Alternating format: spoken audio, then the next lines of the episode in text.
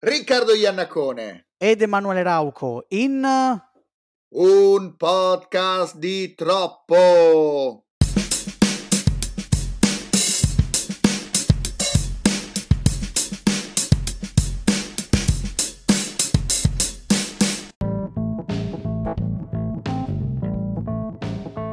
Yeah! Finale di stagione.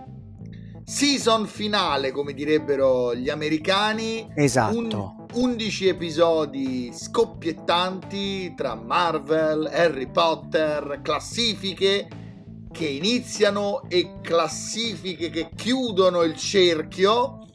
Eh, salutiamo Gabriella che ci è venuta a trovare nell'episodio precedente. Questo sarà un pochino più triste perché comunque senza la sua verve, senza la sua competenza, sicuramente sarà un podcast meno meno Eh, sì. scoppiettante. Va Sì, bene, però proveremo a fare il nostro meglio. Direi di andare con qualche info per i nostri ascoltatori, spettatori che ci seguono in tanti su YouTube e eh, su Spotify, su Google Podcast, su Apple Podcast. Ragazzi, siete tanti, noi vi ringraziamo perché soprattutto aumentate di settimana in settimana, ovvero quando l'episodio tocca il suo picco dopo due o tre settimane, tu dici si fermerà lì. No, no. no. Invece va avanti settimana dopo settimana superando i record degli episodi precedenti. Perché Quindi- l'ascol- l'ascoltatore arriva magari con il nuovo episodio e dice: Ma davvero sti due cialtroni ne hanno fatti altri dieci?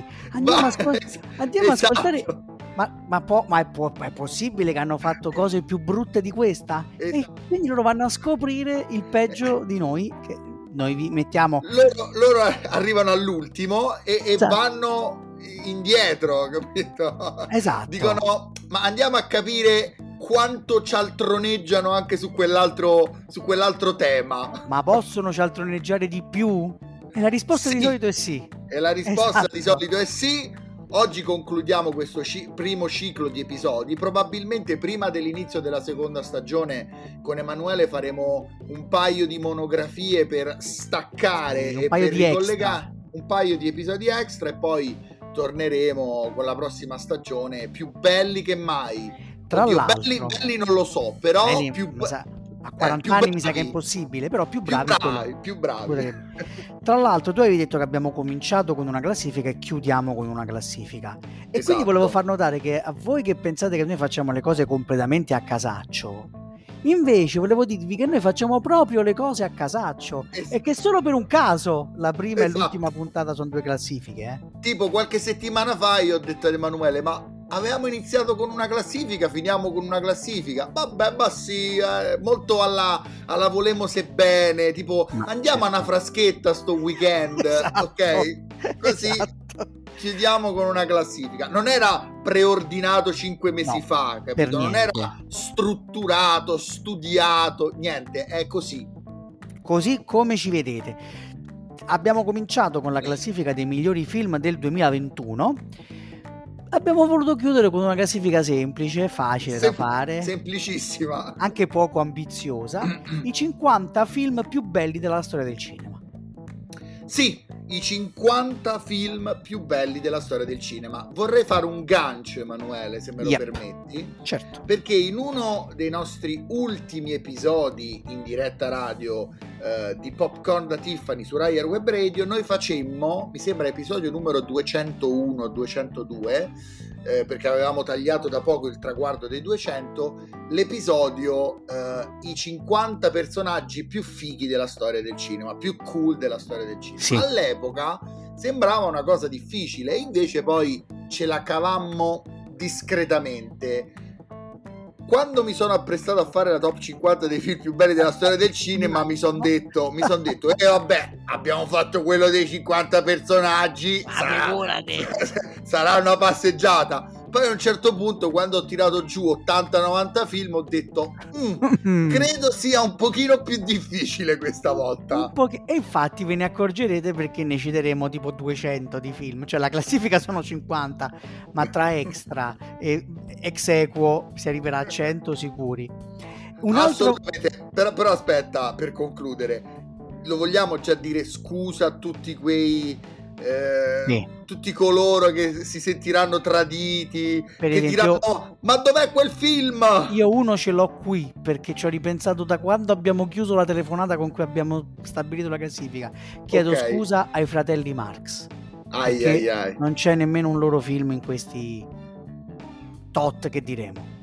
Perdonatemi, è... fratelli non è una mancanza grossa come la tua, però per chi è nato a pane Jim Carrey, non aver messo neanche un film di Jim Carrey nella top 50 è un eh, colpo so. al cuore. Però vi chiediamo scusa a tutti, ai film, agli spettatori, agli ascoltatori, a tutti quanti, perché chiaramente ci saranno scelte discutibili, ci saranno scelte con cui concorderete. Eh, proveremo a infilare qualche, come ha detto prima Emanuele, qualche extra, però probabilmente non sarà abbastanza ovviamente voi scriveteci, cioè commentate, eh, ah ma questo sì, ma questo no, ma che avete detto, io avrei messo questi, cioè queste classifiche poi sono fatte per farvi sfogare a voi sostanzialmente. Quindi fate. Probabil- probabilmente ci saranno delle critiche. Ma meno male, ma ben vengano. Nota metodologica. Noi abbiamo scritto io i miei tot film e mh, mm, Riccardo i suoi tot film e li abbiamo mescolati per fare una classifica unica. La seconda nota metodologica, che come vi accorgerete, ci sono dei film che sono più o meno inoppugnabilmente tra i più grandi capolavori mai fatti, però poi ci sono anche molti altri film che sono delle cose che amiamo noi, cioè delle cose che ci legano al cinema in maniera più personale che critica o accademica. Ecco, questo era per dire... Hai fatto, magari, hai fatto benissimo per esempio, no, una, manca, manca Eisenstein per dirne uno, no? Sì. Però mh, mm, è perché appunto abbiamo mescolato il lato... Perché, più... esatto, bisognava trovare un compromesso. Da una mm-hmm. parte i film, come hai detto tu, che sono oggettivamente tra i più grandi della storia del cinema, ma che ci hanno anche emozionato. Dall'altra sarebbe stato scorretto verso noi stessi citare dei film oggettivamente grandiosi per inserirli nella top 50, però poi magari a noi due non ci fanno impazzire o non ci danno quelle emozioni. Ma e poi fare una top 50, come dire, che abbia dire, ah, o sei appunto Bordwell e Thompson, cioè o hai una certo. riconoscibilità, una struttura accademica di base, oppure che ne so, Sight and Sound ogni 10 anni chiama 100 critici in tutto il mondo, critici e studiosi, gli chiede i 10 film più belli della storia del cinema, li mette insieme e ne escono cose che hanno una loro attendibilità più o meno istituzionale. Noi due quelle attendibilità non ce l'abbiamo. Per cui... Noi, noi siamo un podcast cialtronesco, è un podcast sì, di troppo, così, è un podcast di troppo per cazzeggiare, quindi anche questa classifica dei top 50 all time dei film è un po' di troppo. un po' di troppo, sicuramente di troppo. Allora, io comincerei con gli extra. Sì, io ne ho, ne ho parecchi. Vai, vai. vai, prima tu, dai, vai, prima, vai io, prima tu. Io ce n'ho un po' di meno di extra, cioè film che per, per il rotto della cuffia non sono arrivati nella 50. Allora, comincio con un film che non è proprio un film, cioè sarebbe una serie televisiva tecnicamente, ma di fatto ha il respiro, la potenza dell'opera cinematografica, cioè Heimat di Edgar Wright e dico Heimat per dire Heimat 1, 2, 3, cioè tutto il, il progettone Heimat. Poi Baciami stupido di Billy Wilder, perché Billy Wilder è uno dei miei registi preferiti e questo è il mio Wilder preferito. Skyfall, perché non posso non mettere un film di James Bond e questo dovendo scegliere è il mio preferito l'ultima crociata perché io l'avevo, io, io l'avevo, inserito nella mia top 50. Eh? Sì, sì, poi mescolandole è uscito fuori, ma io lo dico perché appunto è il film che mi ha cambiato la vita e quindi in ogni classifica dove posso metterlo lo metto. Cioè se voi dici certo. la classifica dei migliori panettieri, se posso mettere l'ultima crociata ce lo metto. E per finire mi sono accorto che forse, no, e qui vedrete anche i nostri gusti, le nostre sensibilità personali, a un certo punto mi mancava un horror e l'horror che credo che sia il più bello della storia del cinema, horror puro, perché poi dentro in classifica c'è un horror impuro, eh, Zombie di Romero. Questi sono i miei 5 extra. Bravissimo. Io vado anche io. Eh, tra l'altro, possiamo dire come andremo a leggere queste posizioni? Eh, Dil- diremo... Diciamolo dopo gli extra. Ok, ok, dopo gli extra. Comunque, i miei eh, fuori classifica per un soffio: Ghostbusters perché è uno dei miei film preferiti dell'adolescenza, un film cult, Dune perché mi ha conquistato in questa ultima stagione cinematografica del 2001, Blade Runner, uno dei più grandi film di fantascienza di tutti i tempi, Fantasia per il suo connubio tra musica, animazione e musical, Apocalypse Now, uno dei più grandi film di guerra eh, della storia con un super Marlon Brando che ritroveremo comunque nella nostra top 50 se mi lasci ti cancello perché un film di Jim Carrey mi piange il cuore di non averlo messo nella top 50 tempi moderni perché manca anche Charlot da, dal, dal punto di vista della mia top 50 e poi anche la finestra sul cortile che ci dà modo di dire una cosa importante di questa top 50 alcuni registi necessiterebbero di 10 film nella top 50 sì. non potevamo metterne 4-5 dello stesso autore. Quindi Hitchcock, Kubrick tornano varie volte e qualche, qualche pellicola è rimasta fuori tra cui eh sì. la finestra sul cortile. Moulin Rouge perché ha resuscitato il genere musical diversi anni fa la parola 20, se non ricordo male sì oramai più di 20 la parola ai giurati. Capolavorissimo. Capolavorissimo. Titanic che avevo messo nella mia prima top 50 e poi è stato estromesso, però resta uno dei film cardine del cinema, del cinema moderno e poi ecco, Perla i miei, Cameron. Die, I miei dieci film preferiti del, del, cuore della persona, Titanic sta tra i primi 3-4. Eh, Titanic, Titanic. E poi così random ti dico anche Rocky, perché ha segnato anche Rocky, soprattutto per quanto riguarda il genere sportivo, eh, la settima arte, i 400 colpi. Chiuderei con The Dark Knight, forse il più grande film eh, che parte da un fumetto da, legato al mondo dei supereroi, in questo caso Batman e Bruce Wayne, e Metropolis. Non so se l'avevo già letto, però... No, no, non l'avevi letto ancora. Metropolis. Per- perfetto. Allora, cominciamo al, con la lettura dei 50 che sono un po' di più. Sì. Co- tu volevi dire appunto una specifica. Sì, io direi eh, che visto che non possiamo fare un'analisi critica sui film citati, altrimenti verrebbe un podcast di 10 ore, esatto. diciamo che ognuno di noi quando legge una determinata posizione spende o un aggettivo o poche parole no, per descrivere il perché quel film, quella pellicola meriti di stare nei top 50 all time. Perfetto.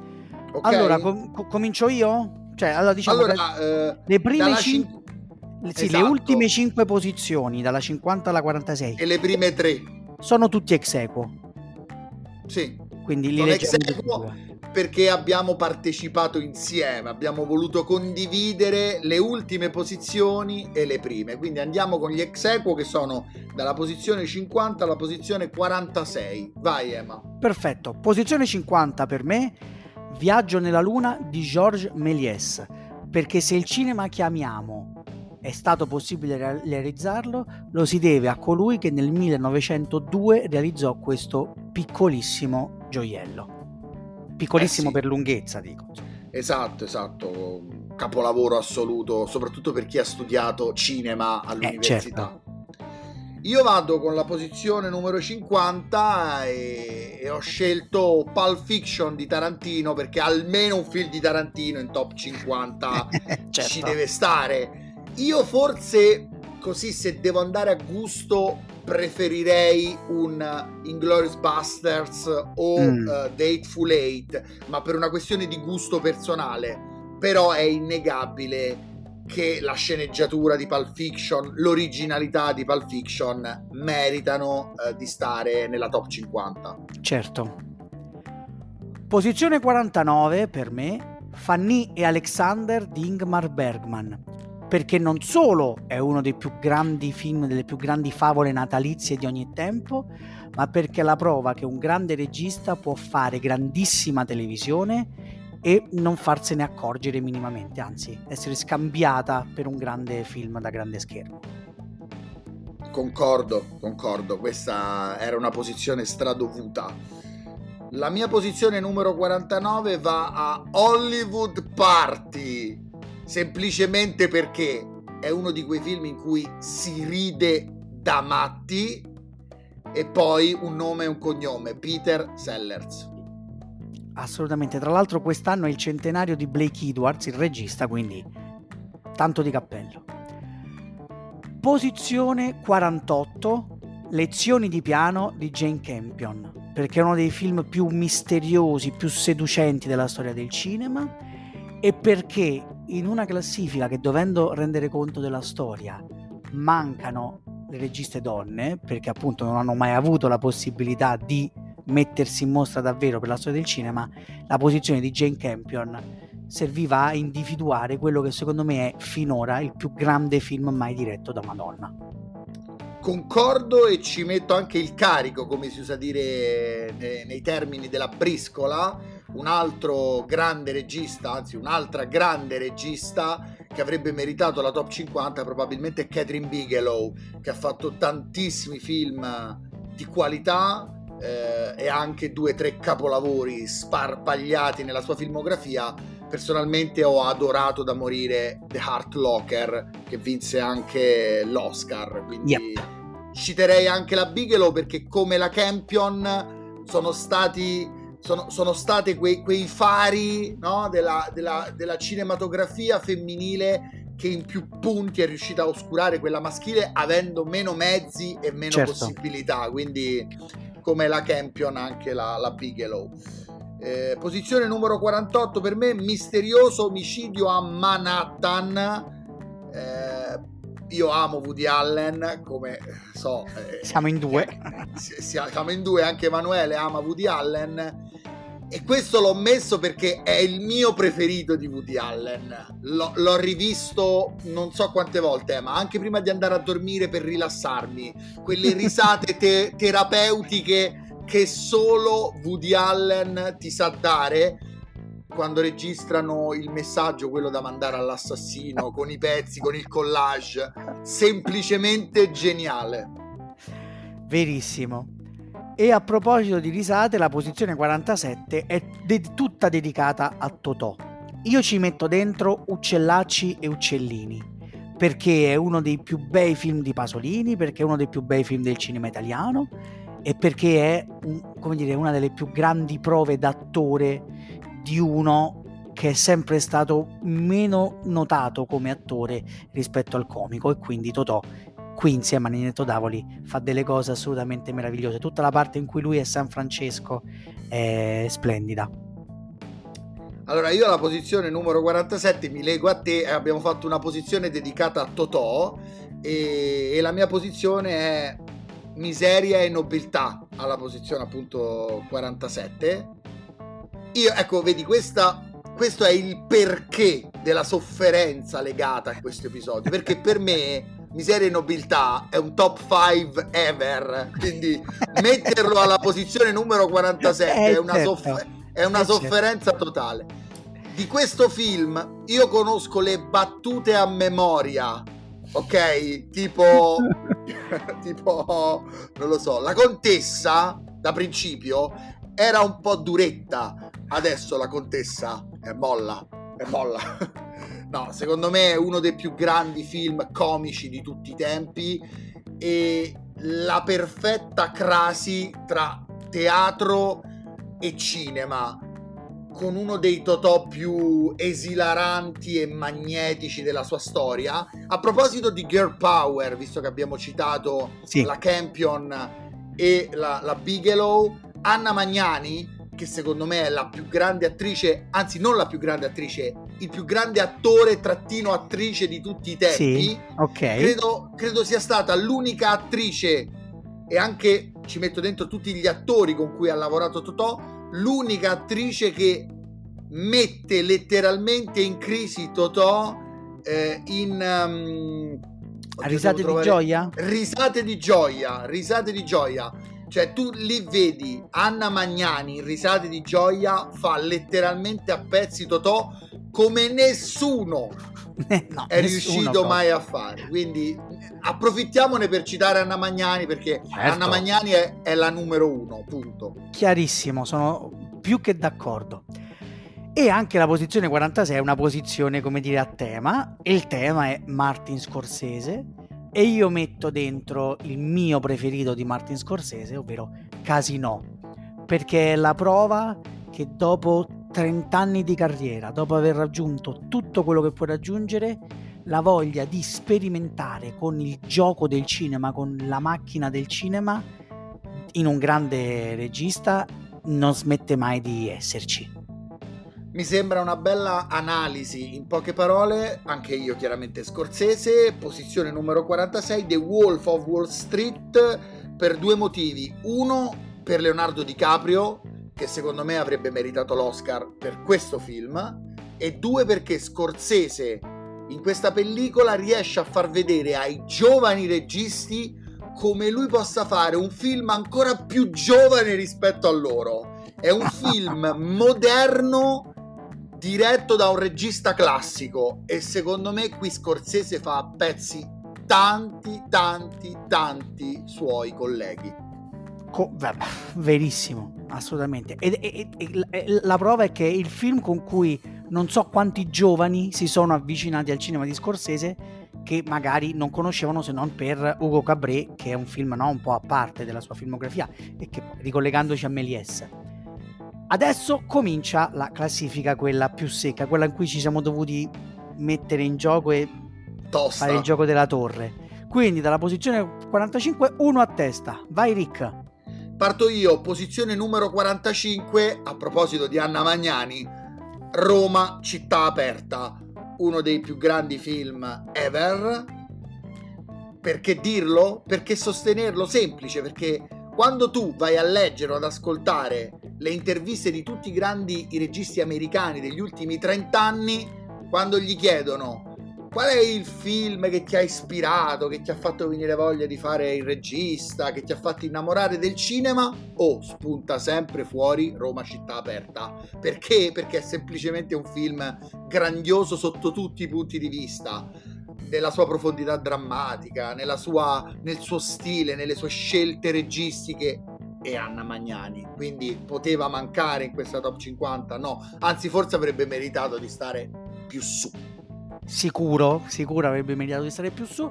E a proposito di Roberto Rossellini, che appunto quei registi che 8, eh, 8 cineasti su 10 dicono che sono stati il fulcro del loro cinema, alla posizione 44 mettiamo Germania anno zero, che è di pochi anni successivo a Roma città aperta ed è come dire, se dentro Roma città aperta c'è tanto poi anche del, del, del, dell'Italia, del cinema italiano, del popolo italiano, perché poi è un film che è anche un po' commedia, oltre che essere un grande dramma politico, è anche un film morale, un film intimista. Germania Anno Zero è lo scheletro, è veramente, se dovessi dire un film che ti fa capire quali sono i risultati di una guerra, qualunque guerra essa sia, è Germania Anno Zero, a maggior ragione perché tu la vedi dal filtro di un bambino che vaga tra le macerie. Un film che fa malissimo e però è anche un grandissimo capolavoro. Alla posizione numero 43 andiamo anche con qualche perla di animazione perché l'animazione non può mancare nella nostra top 50 e io scelgo La Bella e la Bestia i motivi sarebbero tantissimi, ma te ne dico due. Due canzoni. La canzone di Gaston che mangia le uova e la canzone di Lumière che ha conquistato non so quanti milioni di bambini che si sono ritrovati a vedere La Bella e la Bestia. Quindi La Bella e la Bestia. Gaston, che villain! Alla posizione numero 42 Sherlock Jr., in italiano la palla numero 13 di Buster Keaton. Perché C'è credo... la, mia maglietta di Sherlock Holmes. Fammela vedere, fammela vedere, eccola lì. perché, Sherlock, perché Buster Keaton è uno dei più grandi geni che il, il, cinema abbia mai partorito e perché La palla numero 13 è la sua opera più geniale. È il film che, come dire, che per primo, o perlomeno per primo a quel livello lì, mette il cinema dentro il cinema e riflette attraverso un meccanismo comico strepitoso il rapporto che c'è tra chi guarda i film, chi li fa, tra lo spettatore e quella roba lì che è l'immagine, che è l'oggetto del cinema. E lo fa sognando, però anche facendoci morire dal ridere. Facendo un esempio calcistico, una similitudine calcistica, Buster Keaton è, è tipo del Piero, è, mm. è, il fantasista della comicità. Sì. Sì.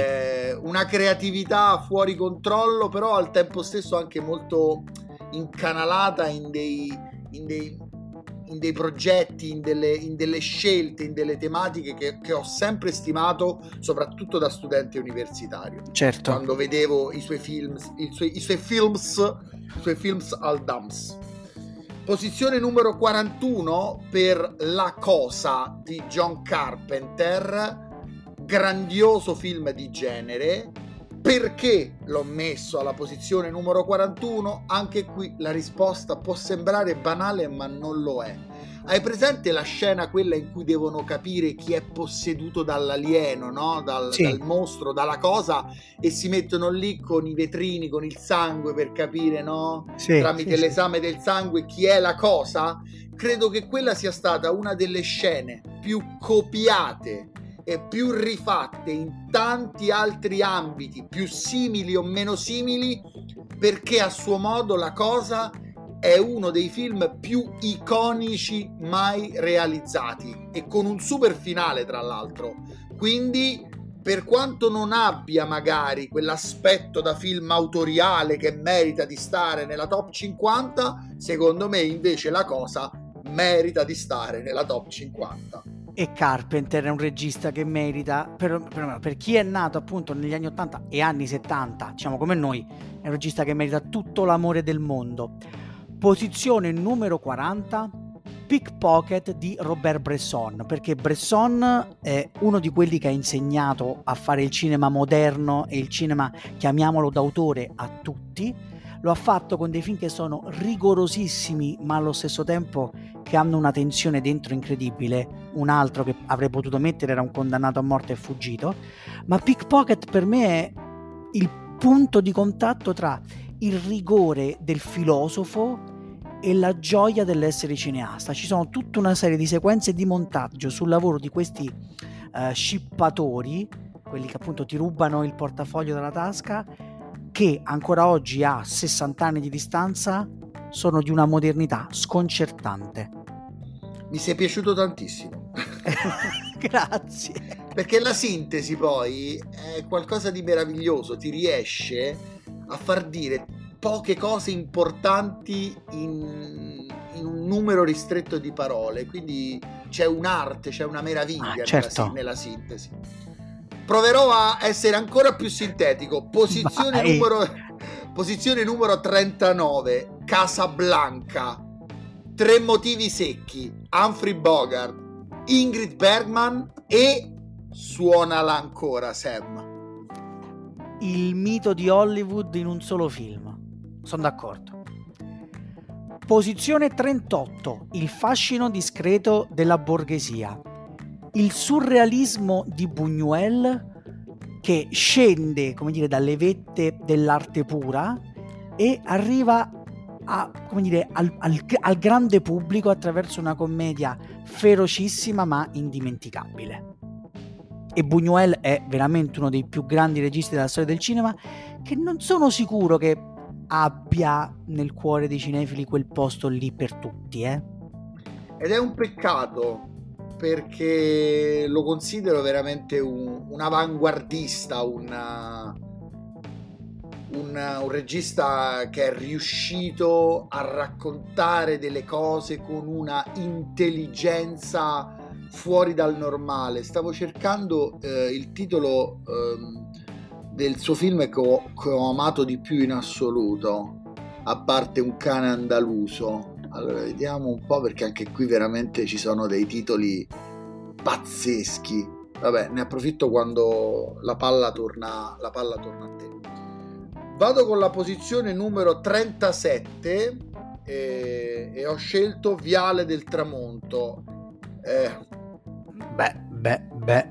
Qui eh, purtroppo chi non mi vede tramite YouTube non, non, può capire. Sai Guardateci quelle... anche su YouTube. Guardateci anche su YouTube. Hai presente quelle pose che diventano, sì. che diventano Icona. leggenda? Che sì, diventano sì, leggenda, ok? Quindi eh, ecco, Viale del Tramonto con la sua Gloria Swanson è, è qualcosa di leggendario a livello cinematografico come le pose, come le immagini che la ritraggono no? su Madonna. pellicola e oramai su Google. Quindi Cecil, tramonto. Cecil, sono pronta per il mio primo piano. Esatto. Posizione numero 36. Il più grande film di Natale di tutti i tempi. Sì, La vita sì. è meravigliosa. Qui Frank si piange, Zappa. qui si piange proprio lacrimoni amari. Madonna, allora io questo film l'ho visto, l'avevo visto prima di adesso tipo 100 volte. Poi eh, Gremese mi chiede di fare un libro su La vita è meravigliosa, che uscirà a Natale. E quindi l'ho dovuto rivedere due o tre volte, soprattutto era un libro solo su quel film, quindi tu lo vedi e lo studi. E io pensavo, vabbè, ma adesso io destrutturando tutto quanto, vedendomi scena per scena, sequenza per sequenza, mi perdo quell'effetto. No, no, no, no, cioè si piango sempre in quei momenti lì, cioè anche fuori dal contesto, anche vedendo che ne so, il momento in cui lui corre e dice buon Natale al cinematografo, dopo eh, aver pensato di morire, anche solo quell'inquadratura lì io piango sempre, regolare, non c'è altro modo di, posso di viverlo sto film. Posso esagerare? Sì. Frank Capra, che tornerà tra poco in un'altra posizione della nostra classifica, è il cinema quel cinema puro che ti abbraccia eh. e, sì, e ti sostiene, e ti coccola eh, La vita è meravigliosa, eh, mi verrebbe quasi da dire che, che sia un film perfetto. È, è perfetto. E probabilmente lo è, cioè, probabilmente lo è. Forse quello è il suo difetto, è troppo perfetto. Al limite, sì, cioè nel senso che ci senti il lavoro di gente che ha studiato per farlo tutto proprio preciso preciso e quindi magari ci piacciono dei film che ogni tanto invece hanno delle, delle scivolate, no, per dire. Però, però, il titolo del film di Buñuel, cioè il film di Buñuel che io amo alla follia, non mi ricordavo appunto proprio sì. eh, il titolo perfetto, è L'angelo sterminatore del 1962. Mamma mia, mamma mia è, roba è praticamente un film di fantascienza ante litteram, quindi... Sì. Straordinario, straordinario Buñuel. Tra l'altro, a proposito di Woody Allen, citato nel suo ultimo Rifkin's Festival, quando il protagonista nei sogni sì. si rifà si rifà i film, i suoi film preferiti, c'è anche l'angelo sterminatore. Quando non si riesce ad uscire dalla cena di gala, quando non si riesce esatto. a uscire dalla festa perché vieni trattenuto da una forza invisibile che ti vuole far capire quanto tu sia fallibile come umano. e qui apro una parentesi. L'hai aperta eh... la parente? Chiudi la parente. Eh, un, un secondo la chiudo e episodio, cioè film, rifatto in un episodio di Buffy l'ammazza vampiri. No, ce l'hai dovuto ficcare dentro Buffy. Eh sì. Noi sì. la faremo una monografia su Buffy. Guarda, Va questo bene. è cascasse una pannocchia gigante, come, come diceva la famosa reclama.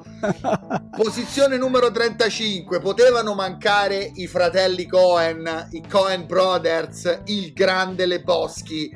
Uno di quei film, la motivazione, che detiene un numero di citazioni, di frasi epiche una dietro l'altra, uno di quei film in cui ti devi imparare la sceneggiatura a memoria, del tipo hai varcato la linea.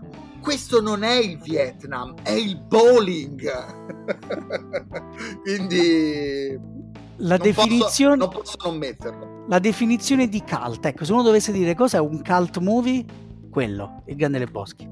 Hai varcato la linea!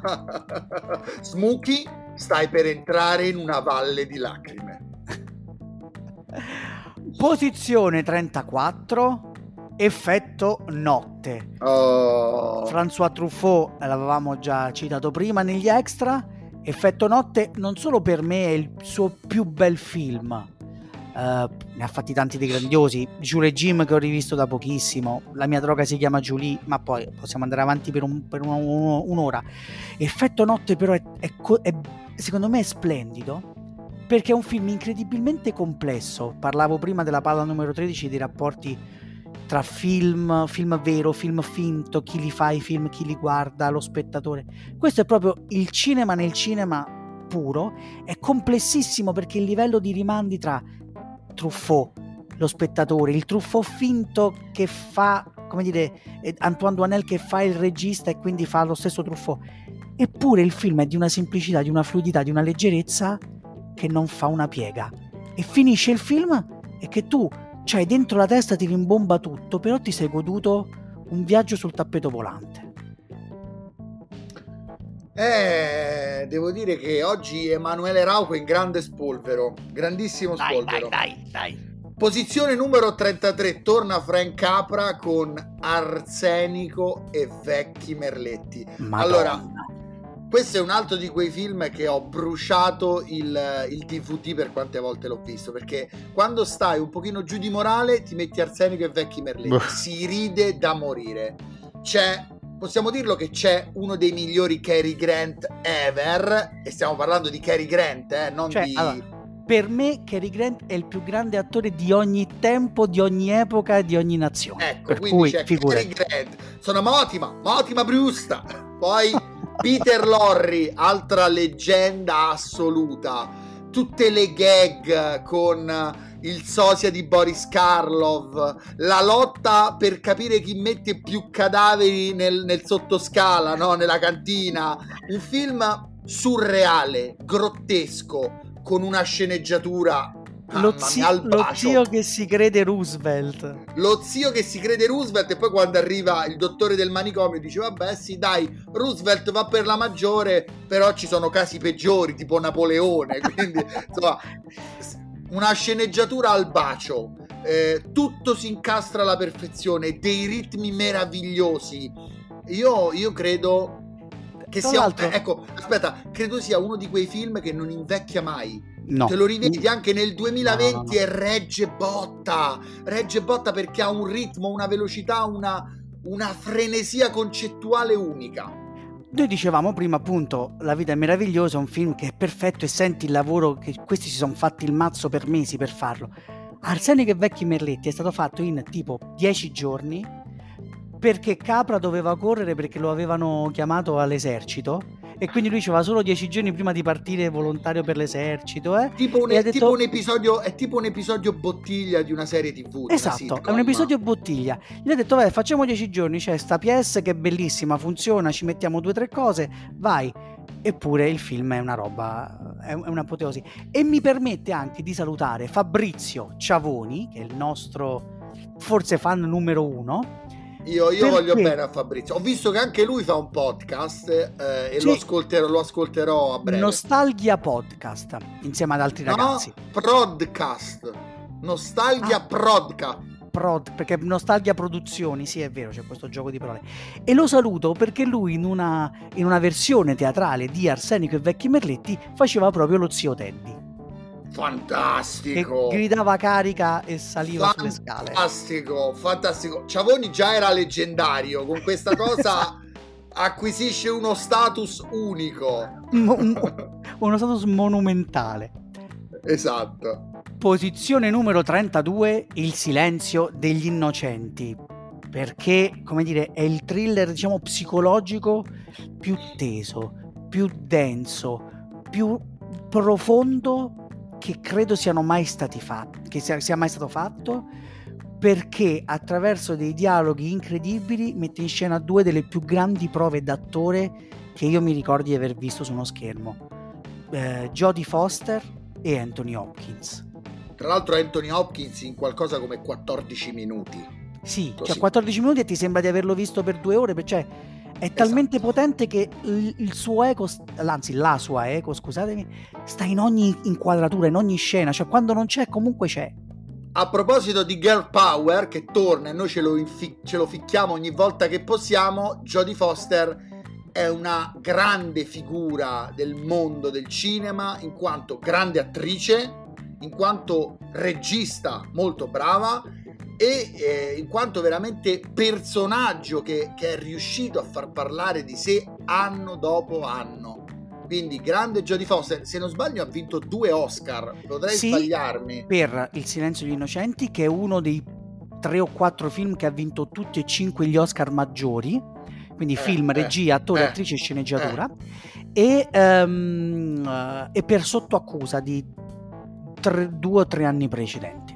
Lo vogliamo anche dire che, che Jonathan Demme è probabilmente un grandioso regista sottovalutato perché Sì, non ha un nome come altri, ma, ma ha un'abilità registica incredibile. Io ricordo alcuni episodi che lui ha diretto per la serie TV The Killing che trovate su Sì. Disney, per Disney Lui ha diretto alcuni episodi della terza stagione e vi posso garantire che rispetto agli altri episodi della serie, bellissima, eh? Una serie bellissima, ma quando Demi si è messo a fare lui il regista, eh, devo dire che la differenza, la differenza si è vista. Eh. perché è uno di quei registi che ha sempre lavorato dentro la macchina hollywoodiana e quindi, come dire, il suo nome non è mai emerso come ah, questo è il punto eh, importante del film. Lui ha diretto film come Philadelphia, ha diretto film come che non lo ha visto nessuno, per me è splendido, si chiama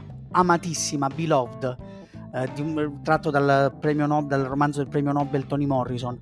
Poi ha diretto, e ha diretto dei film centrali degli anni Ottanta, Una vedova allegra ma non troppo, Però sei d'accordo, di travolgente, cioè Il segno degli Però- Anna. Sei d'accordo con me che il suo nome non viene tributato abbastanza, secondo No. me? Eh, ma sono d'accordo con te perché appunto si metteva talmente al servizio di ciò che stava comunicando e del modo in cui comunicarlo che poi erano i film che, come appunto nei registri de- de- del passato, era il film a parlare per lui. Non era il film di Jonathan Demme. Poi dopo, quando è uscito Il silenzio degli innocenti, la gente ha detto, ah però, vedi, questo è un signor regista. E poi con proseguo della sua carriera ha dimostrato. Ne dico un altro tra i suoi ultimi. Rachel sta per sposarsi, che era bellissimo. Tra l'altro è venuto a mancare pochi anni fa. Sì, Eh, 4 o 5 anni fa, se non ricordo Sì, male. sì, sì. Quindi RIP. Andiamo avanti con la posizione numero 31, quindi stiamo per entrare nella top 30. Eh, Spielberg, lo squalo. Io allora guarda, Spielberg Ve la papà, metto- capito? ve la, ve la metto in questa maniera, così faccio anche un po' di marche- marchettology, va bene? Marchetta del, del momento. È uscito eh, da pochi giorni il mio nuovo romanzo, che tra l'altro sarà presente al Salone Internazionale del Libro di Torino per preedizioni, che si chiama L'ultima cilena. E in questo mio romanzo, L'ultima cilena, c'è un capitolo dedicato a un pomeriggio afoso d'agosto, quando stavo con mia nonna seduto sul divano a vedere lo squalo di Spielberg. Lo squalo di Spielberg non mi ha fatto vedere più il mare alla stessa maniera per non so quanti anni. C'è la colonna sonora di John Williams che è, non lo so, non, non saprei neanche come definirla perché Sono due note, capisci? Due sono note. due note che però ti accompagnano per il resto della tua esistenza da appassionato cinematografico, ovvero sì, sì. E poi anche qui le catchphrase non mancano, le battute eh, che hanno segnato la storia del cinema non mancano, una su tutte ci serve una barca più grossa. We're gonna need a bigger boat. E anche qui faccio anche io la mia parentesi marchetta, sta per uscire, è in preordine online il saggio in due volumi che ho dedicato a Spielberg e il primo dei due volumi si chiama appunto Bigger Boat. Ci serve una barca più grande, una di, quelle, una di quelle battute così semplici, eppure quando ci ripensi dici, ragazzi, mamma mia, ma, ma- ma quanto è stato genio Spielberg? Poi met- metto- mettiamo sotto anche il link del, del tuo libro, appunto, se volete, se volete gentile, comprarlo. troppo No, gentile. E a- altra cosa, per dirti l'importanza del film, cioè al di là dell'importanza che ha avuto nella storia del cinema, perché ha proprio cambiato il modo di fare il film commerciale, cioè il blockbuster moderno nasce con lo squalo anche prima di Guerre Stellari. È talmente importante che c'è una serie di videosaggi che ha mh, distribuito Netflix da qualche tempo, si chiama Voir, eh, come vedere in francese. E, eh, e, sono dei, appunto, dei video critici che utilizzano il video per fare dei saggi di cinema. Il, la prima puntata è di una uh, regista barra critica che racconta l'importanza di Spielberg per lei. E quindi lei che durante le estati dei suoi dieci anni ha passato tutte le estati al cinema del, in riva al mare perché loro continuavano a programmare eh, lo squalo per anni dopo la sua uscita e quindi racconta che, che ha significato per un'intera generazione quel film lì. Io ancora oggi quando entro in acqua al mare ho paura eh, di, ve- di, vedermi certo. uno squalo che boom, dal nulla tu, tu, ci scherzi, ma io non no, so io per non quanti ci... anni ho, Quanto... ho, fatto fatica, ho fatto fatica a entrare nel, nell'acqua, nel, nel, cosiddetto mare italico. Ma quando tu entri nell'acqua e magari non c'è l'acqua che è perfettamente limpida, quindi non puoi vedere, non esatto. ti vedi i esatto. piedi, e sfiori qualcosa di piccolissimo, ma che ne so, ma anche un sassetto, cioè salti come se ti avessero tranciato una gamba. E non sarebbe stato così, secondo me, se lo squalo no, non ci avesse fatto venire squalo, quella paura lì. Lo squalo ha segnato in maniera indelebile un'intera generazione. Un po' come la doccia in Psycho. Cioè, Verissimo. Prova a, prova a, farti una doccia senza vedere senza Mamma vedere chi mia. ti hai fatto l'esempio perfetto. Ci sono parecchie cose perfette in questo episodio. È un episodio perfetto, possiamo dirlo senza tema di smentire. Ovviamente, ovviamente. Andiamo a, tocca a me adesso. 30. Posizione, posizione 30, arancia meccanica. Perché se dovessi scegliere tra i 10 film di Kubrick che meriterebbero un posto in top 50, ho scelto quello che preferisco. Non credo sia il più bello. O forse il più bello è 2001, forse il più bello è Barry Lyndon, o magari Orizzonti di Gloria, perché è anche il più emozionante dei film di Kubrick. Diciamolo, Ma... diciamolo apertamente, i film di Kubrick in teoria andavano messi tutti. Tutti, cioè probabilmente tutti. Noi ne abbiamo doveva messi occupare, due. Doveva occupare un quinto di tutta la top 50. Perfetto, noi ne abbiamo messi due perché dovevamo scegliere. E no, io credo scelto... tre. Ah, tre, ah, è vero, tre, tre. e io ho scelto Arancia Meccanica perché mi sembra quello proprio, cioè, quello più esplosivo, il caleidoscopio, quello in cui le invenzioni si sprecano dalle immagini, i colori, le scene, le mu- l'uso delle musiche. Ed è un film che ha inventato un'idea di futuro che prima non c'era, un'idea di distopia, perché poi uno non ci pensa, ma è un film distopico perché è ambientato tipo il film è del 71 ma è ambientato negli anni 90, un'idea di distopia che prima non era così forte, non era così visivamente accentuata. Andiamo avanti, posizione numero 29, eh, un film di David Lynch. In top 30, è una scelta quasi obbligata per quanto mi riguarda, alla faccia di chi sostiene che il cinema sia solo trama e sceneggiatura, ovvero la forza onirica, la forza quasi destrutturata di David Lynch, non si capisce cosa sia l'inizio, dove sia la fine, perché quel personaggio dica quella cosa e perché non la dica dopo. Due segmenti staccati tra loro e rimescolati. Dite quello che vi pare, ma secondo me Mulholland Drive è l'esempio perfetto del cinema indipendente che se ne fotte dell'intrattenimento e del mainstream, un cinema proprio autoriale al 100% che non puoi non amare dal profondo del cuore, soprattutto per chi come me ama uh, questa parte, no? Completamente eh, tra le nuvole, ecco, io, io, lo definirei un film tra le nuvole. Concordo, è proprio cioè, l'idea del sogno, se è vero che vedere un film è come sognare, ci sono degli studi che dimostrano che quello che fa il nostro cervello è la stessa cosa che fa durante i sogni, ecco, Malholland Drive è il sogno fatto, fatto film. Posizione numero 28, un altro grande capolavoro animato, Alice nel Paese delle Meraviglie, perché anche qui è Disney che prende il surrealismo puro e lo disegna. Un c'è buono alla... compleanno, un buono compleanno. C'è alla base no, il racconto di Carroll che era già surreale ante litteram di suo, però qui veramente è inizio degli anni 50 e Disney ha la libertà ma anche la potenza visionaria e produttiva per fare con i disegni veramente ciò che vuole, per dare sfogo alle possibilità del disegno quali erano negli anni 50 e tutto concentrato in un'ora e poco più che era quella durata meravigliosa che era dei, dei Disney dannata capolavoro assoluto secondo me cosa ci potremmo mettere? Limone, sì, um, eh, due cucchiaini, come no? E poi senape, senape, senape? Non diciamo sciocchezze.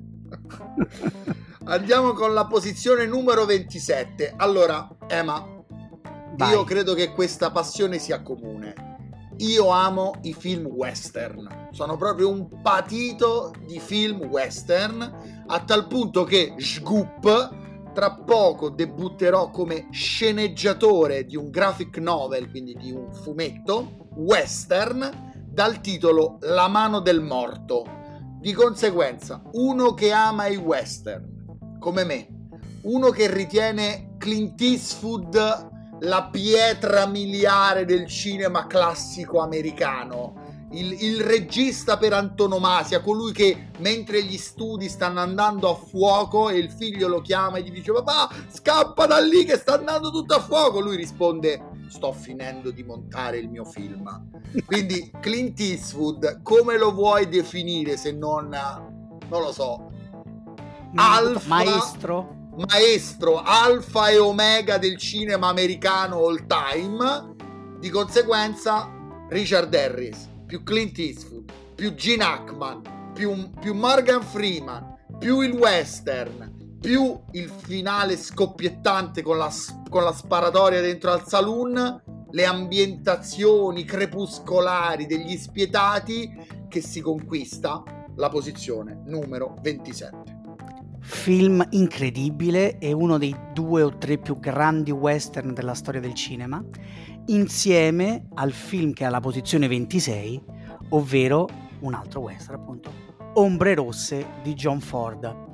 Anche qui in molti possono preferire altri film di John Ford, penso a Sentieri Selvaggi, penso a Sfida Infernale, penso a um, L'uomo che uccise Liberty Valance, però Ombre Rosse è proprio... Cioè... È, è, lui che si mette sopra i cavalli e galoppa, ragazzi, ma quelle eh, sono scene... Sono? l'attacco, a proposito di film che non invecchiano, questo film è del 39, quindi capite che ha più di 80 anni. La scena della, dell'attacco alla diligenza degli indiani è eh, ancora quello, oggi... Quello, quello che sale sui cavalli. Eh, un capolavoro di ritmo, montaggio e messa in scena da far impallidire metà dei, dei, film d'azione contemporanei. E soprattutto, se tu dici, vabbè, ma cos'è il western? Cioè, come funziona? Quali sono le regole del gioco del western? ti basta Ombre Rosse. Ombre Rosse è il, il, dire, il prisma su cui tutti i western successivi si sono costruiti. Posizione numero 25. Terence Malik. Io lo so che molti di voi lo odiano, molti di voi non lo capiscono, molti di voi detestano quella sua autorialità eccessiva che sfocia nella videoarte ma a me non me ne frega una cippa lippa e ritengo che The Tree of Life meriti la posizione numero 25 per la sua incredibile forza visiva, la sua incredibile forza musicale e gli attori, grandi attori, eh, Brad Pitt, Sean Penn, Jessica Chastain, che vengono inseriti come sfere luminose all'interno di questo puzzle che non ha un inizio e non ha una fine, anche perché a Bologna fu proiettato con le bobine all'incontrario, quindi prima il secondo tempo e dopo il primo, la gente non se ne rese neanche conto ed applaudì alla grande proprio perché a volte il, il genio, no? il maestro, come dicevamo prima per Clint Eastwood, riesce a, sorve- riesce a sovvertire le regole Terence Malik è uno che prende le regole, le butta nel cestino e le riorganizza a proprio piacimento. Eh, non posso che stimarlo. Tra l'altro, questo mi, dire, mi, mi, mi conduce a un'indagine psicoanalitica su di te. La storia delle bobine al contrario, quando ancora si proiettava con le bobine, eh, lo accomuna a Malholland Drive, che durante, una proiezione, che durante una proiezione, non ricordo se al Festival di Cannes o comunque Fran- in Francia, eh, durante una proiezione invertirono sostanzialmente la prima parte con la seconda e nessuno si accorse di niente. Anzi, fantastico, fantastico. Anzi, probabilmente lo gradirono ancora di più. Fantastico, sì, perché in quel caso la seconda parte è più, diciamo, utile per capire il flusso della narrazione. Sì, esatto. Però, no, ragazzi, che, che, be- che, meraviglia, che bellezza. Ma che, ecco, che bellezza quando il cinema veramente può fare quello che vuole e se ne può anche fregare dell'ordine cronologico. Chi eh, se cosa, ne frega? Questa cosa è meravigliosa. 25, 24 posto, parla con lei di Pedro Almodovar, perché credo che Almodovar sia uno dei più grandi registi europei, perché parla con lei è per me il suo capolavoro, c'è dentro una densità di emozioni, di scrittura e di utilizzo degli elementi primari dell'inquadratura, cioè proprio i colori ed è il, uno dei film che mi ha più sconvolto emotivamente che io mi ricordi di aver visto. Lo vidi al cinema eh, quando uscì, che appunto vent'anni fa, se non ricordo male, e lo finì che ero raggomitolato, rannicchiato, tremante e coperto con il giacchetto per, per, per l'emozione, per le lacrime, cioè come se avessi vissuto uno shock emotivo in prima persona. Grande Pedro e grandissimo film. Grande Pedro, alla posizione numero 23, un film che io, Emanuele se lo ricorderà, avevo inserito nella mia top 10 certo. della, top, della top 50, ma che è scalato inevitabilmente per trovare un compromesso tra me e Oraucolo.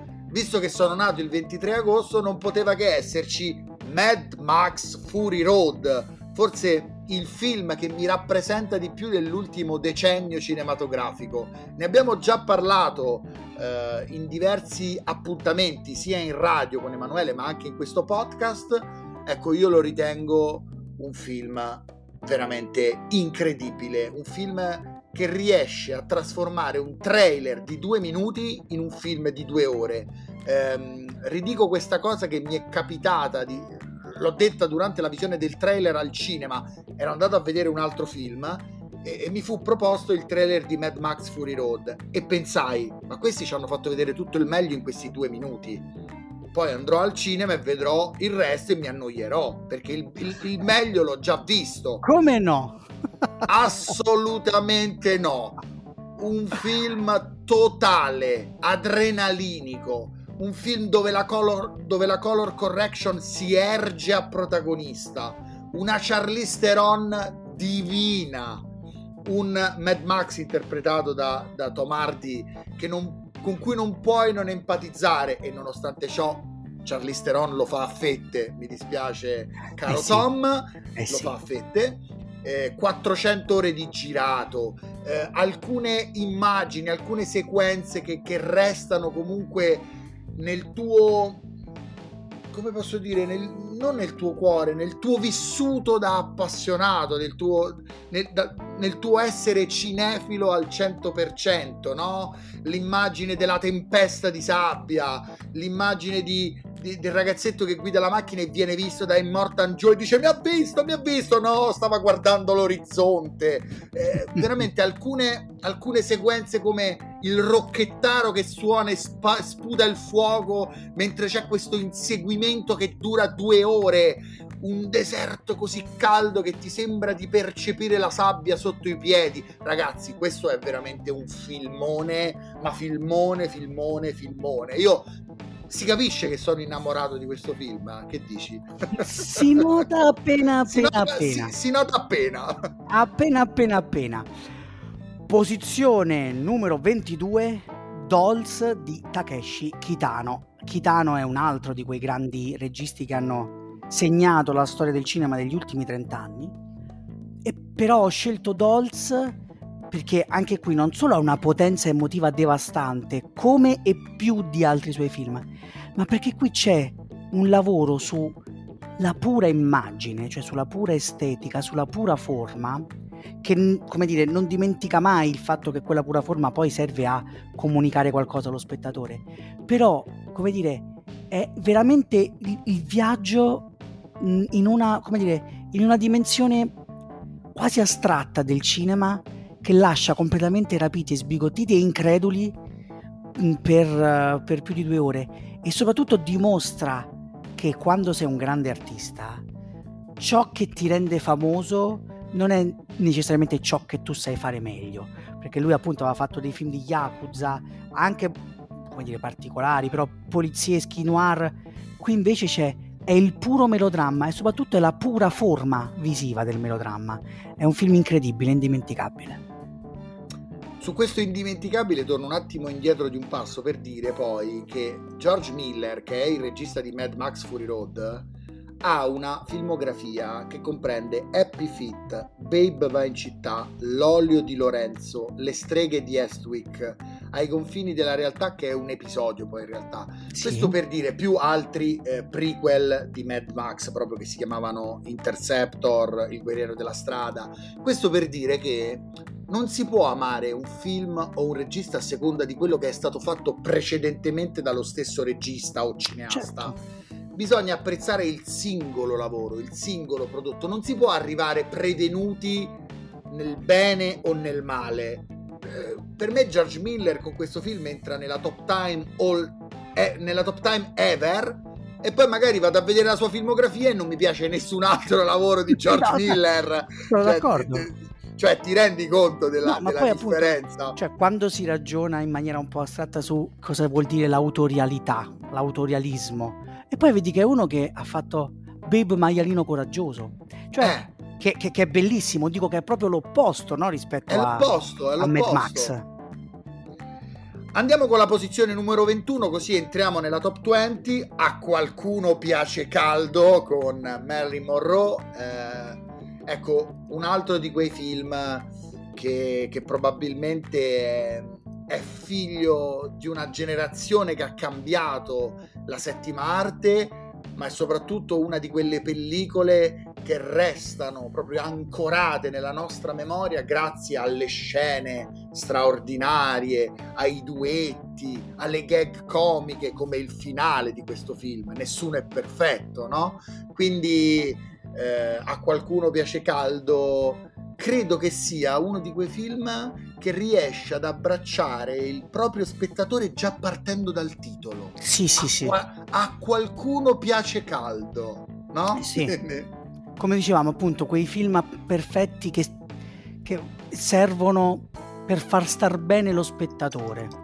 Ovviamente qui non è semplicemente cosa racconti che ti fa star bene, ma qui c'è un, un comparto cinematografico dal, appunto, dalla regia, dalle immagini, dal, da, da, dai dialoghi e dagli attori. Che Poi fa... ho citato Marilyn Monroe che la cara Marilyn Monroe che ruba pure qui, come, come Charlize Theron in Mad Max Fury Road, eh, Marilyn Monroe ruba la scena a tutti, però c'è anche Tony Curtis, c'è Jack Lemmon, insomma... Beh, allora, Marilyn Monroe è chiaramente il, il, sex symbol per eccellenza. Credo che è la sia... diva credo che non sia mai stata erotica come in questo film, anche per merito dei costumi, e tutta la sequenza in cui lei deve cercare di far guarire dall'impotenza Tony Curtis che finge di essere un altro, il, il magnate, eh, solo con i baci, credo che sia una delle scene più erotiche della storia del cinema. Io mi trovo d'accordo con te. Ventunesima posizione. Invece la mia ventesima, sempre per restare in tema di risate, è Playtime di Jacques Tati. Non so se lo avete capito, io ho una infinita passione per i comici, cioè per chi sa far ridere, chi la- lavora solo per far ridere, non, att- non, i commedianti, proprio quelli che lavorano solo sulla risata. Quindi appunto i Chaplin, i Buster Keaton, i fratelli Marx, come ho detto. Jacques Tati a, questa, a questo suo talento ci mette anche no, un, la, la voglia di creare un cinema più complesso e più profondo. Playtime è il massimo della complessità in questo senso e il massimo della risata.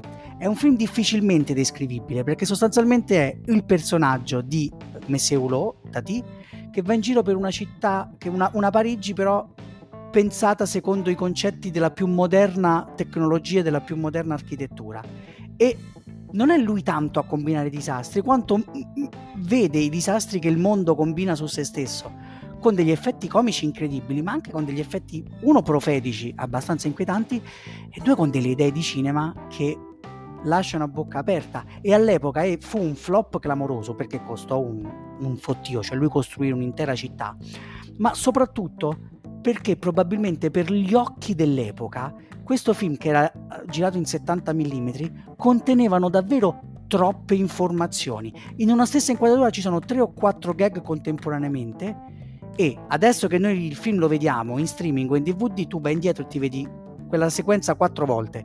All'epoca al cinema no. E questo segnò il fatto che il film all'epoca non fu compreso.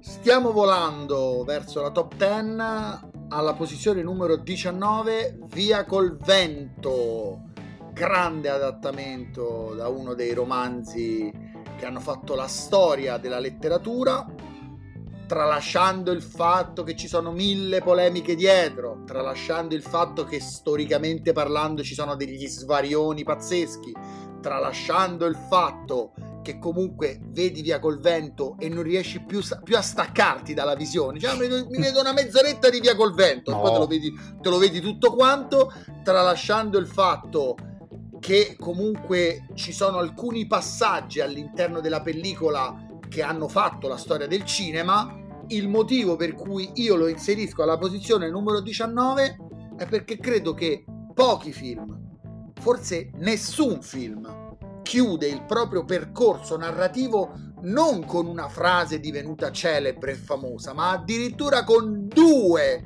perché c'è francamente me ne infischio di Ret e il vabbè domani è un altro giorno di Rossella O'Hara. Quindi di solito quando il film chiude col botto c'è la battuta no, che chiude il film e tu dici wow. Qui, qui non è una battuta sono due. Sì. come, direbbe, come direbbe Maccio Capatonda sai quella, quella pasticca che se la prendi non usi il 20%, qui lo usi che funziona il 2. Esatto. Il 2. Quindi due battute celebri. Francamente me ne infischio e domani è un altro giorno. Il colossal hollywoodiano allo stato puro. Un po' come Ben Hur, come Colossal. Sì, però che, questo che mi sembra... Non... Mi sembra molto più sopra. bello come film, sì, sì, sì, sì. È sopra rispetto a Ben Hur, però ne abbiamo approfittato, così abbiamo citato pure Ben Hur. Pure Ben Hur che se lo merita. Diciottesimo posto, La grande illusione di Jean Renoir. Renoir è un altro di quei registi che la storia del cinema l'hanno proprio presa, fatta e consegnata. Eh, se esiste la Nouvelle Vague, quindi se noi abbiamo messo vari film di Truffaut qui dentro, è perché prima è esistito Godard. E la grande illusione avrei potuto mettere la regola del gioco, però da appunto, se avete capito i nostri gusti, siamo degli emotivi, siamo dei sentimentali. La grande illusione è dei due il film più trascinante emotivamente eh, e soprattutto è un film che parla di diserzione, cioè in un momento in cui l'Europa stava per entrare in guerra e quindi tutti dicevano ma quanto è importante entrare in guerra contro il nazismo, qui si racconta la prima guerra mondiale e il nemico per la Francia era sempre lo stesso, la Germania, però qui è l'importante, quanto sia importante la libertà e i sentimenti che portano alla libertà. Menzione d'onore per Erich von Stroheim, che è stato un regista clamoroso, ma è stato anche un grande attore. In Via col Vento fa il... Eh, scusa, non in Via col Vento, in uh, Viale del Tramonto, citato prima, è il maggiordomo di, di, di Gloria Swanson qui fa il, dire, il, il, colonnello tedesco che prende Jean Gabin e gli altri come, eh, come dire, sotto il suo controllo, come prigionieri di guerra, ed è un'interpretazione di una forza emotiva quando lui accarezza il fiore che sta per morire, è una cosa che, che fa ancora venire i brividi oggi. Prima ti parlavo di questo western che sto sceneggiando, no? Sì. un disegnatore, tra l'altro, molto bravo che saluto, che si chiama Sebastian. Eh, quindi la mia sceneggiatura di questo fumetto western, fumetto nel quale la protagonista si chiama Ripley Kane. Ah, Ripley Kane citando Kane come quarto potere, che ho l'impressione che ne parleremo tra poco. Secondo me fra un po' ci, ci arriviamo, eh. ma Ripley perché ritengo Ripley uno dei personaggi più belli della storia del cinema. E tra l'altro mi permette di cavalcare una delle mie battaglie più ridondanti in assoluto.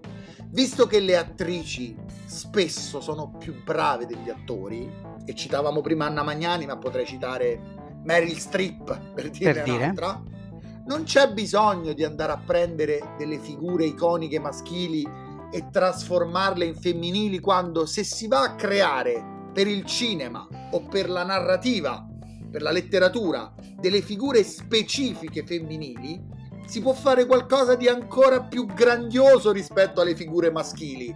E Ripley in Alien, quindi la posizione numero 17 va ad Alien di Ridley Scott, Ripley è uno dei personaggi più belli, più sfaccettati, più profondi della storia della settima arte. Tra l'altro, genere, quello sci-fi che tu lo sai benissimo, io adoro alla follia, dovevo fare una scelta tra Blade Runner e eh, Alien e ho scelto Alien proprio perché il personaggio di Ripley mi piace molto di più del personaggio di Rick Deckard. Quindi ci eh, posso stare, ci sto. Viva Alien, viva Sigourney Weaver e viva Ripley.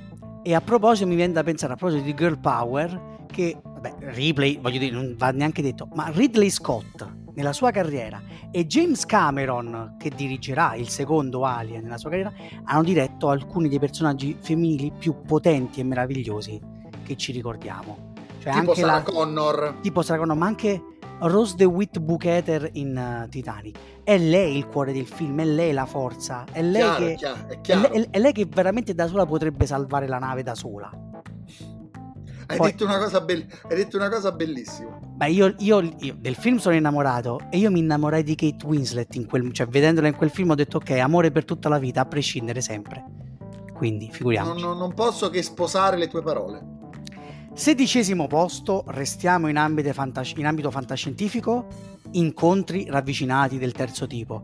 Perché se Spielberg è il nostro regista preferito, il mio sicuramente, ma tra i registi preferiti anche di Riccardo, e eh, noi amiamo il cinema, Spielberg ha, voglio dire, posto d'onore qui dentro e credo che Incontri ravvicinati del terzo tipo sia il suo capolavoro, perché è quello in cui in, poteva, poteva starci anche Schindler's List, c'è lo squalo, però penso che... Poteva esserci E.T. Poteva o Jurassic Park. Jurassic sì, sì. Park potevano esserci. Io, ci abbiamo messo su mia proposta incontri ravvicinati del terzo tipo perché è quello dove il cinema di Spielberg raggiunge veramente una dimensione altra, cioè raggiunge veramente la possibilità di comunicare con l'assoluto e tutto il finale in cui praticamente senza parole, solo con le note musicali di John Williams, che stavolta sono cinque, mentre erano due in, in, nello squalo, riesce ad aprire mondi, veramente mondi. E poi anche qui, tanto di cappello, aver scelto François Truffaut come il direttore d'orchestra che organizza l'incontro. Tra l'altro, eh, curiosità eh, rispetto allo squalo citato prima, Richard Dreyfus recita in entrambe le pellicole. Certo, è stato, questa che, è, sta- è, per una parte di carriera è stato l'attore preferito di Spielberg e di tutto il cinema anni 70. Non so, penso a American Graffiti di George Lucas, altro capolavoro. Allora, arriviamo alla posizione numero 15 e per raccontarvi di questa posizione numero 15 vi cito un Emanuele Rauco di dieci anni fa, quando andavamo alle, alle anteprime stampa e all'interno di un film fetecchia di punto in bianco inserivano un brano o una sinfonia di Mozart lui si girava verso di me e mi diceva ma così non vale metti, un, metti, metti Mozart dentro al film e automaticamente diventa sei politico sì Mozart cioè, è illegale, non lo, non lo, dovrebbero usare. È come se friggi. Cioè, se tu, prendi, esatto. se tu prendi la suola di una scarpa e la friggi, ma quella è buona. Esatto, quindi se tu metti Mozart all'interno di una soundtrack uh, cinematografica, automaticamente il film sale di almeno due punti. Eh, capito? Okay? È chiaro. Quindi se, se hai fatto un film da 4 diventa 6. Di conseguenza, posizione numero 15, Amadeus. Che... Eh, a parte il fottio di premi che ha vinto nella storia, grandissimo regista Milos Forman, eh, il Salieri machiavellico di, di Abram, quindi eh, di, di, Murray, Murray Abram se non eh, sbaglio, eh sì, sì. Della, dell'attore perché io come tu ben sai ho una ho un problema con i nomi. ho un problema serio con i nomi Murray Abram ci ho preso stavolta. E poi diciamolo un film che inizia con il requiem di Mozart.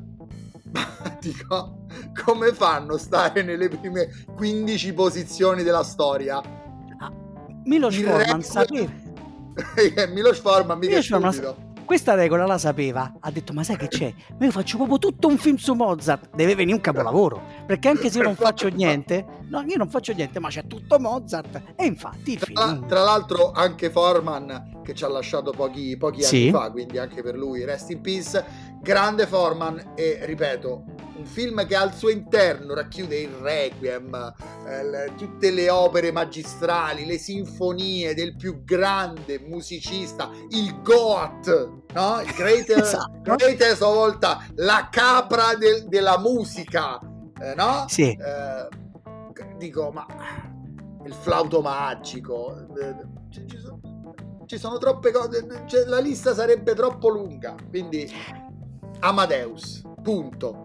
Perdonatemi la parentesi da nerd, hai citato ovviamente Forman, quindi cito Qualcuno volò sul nido del cuculo, che è il film che subito prima del Silenzio degli Innocenti aveva vinto i cinque Oscar maggiori.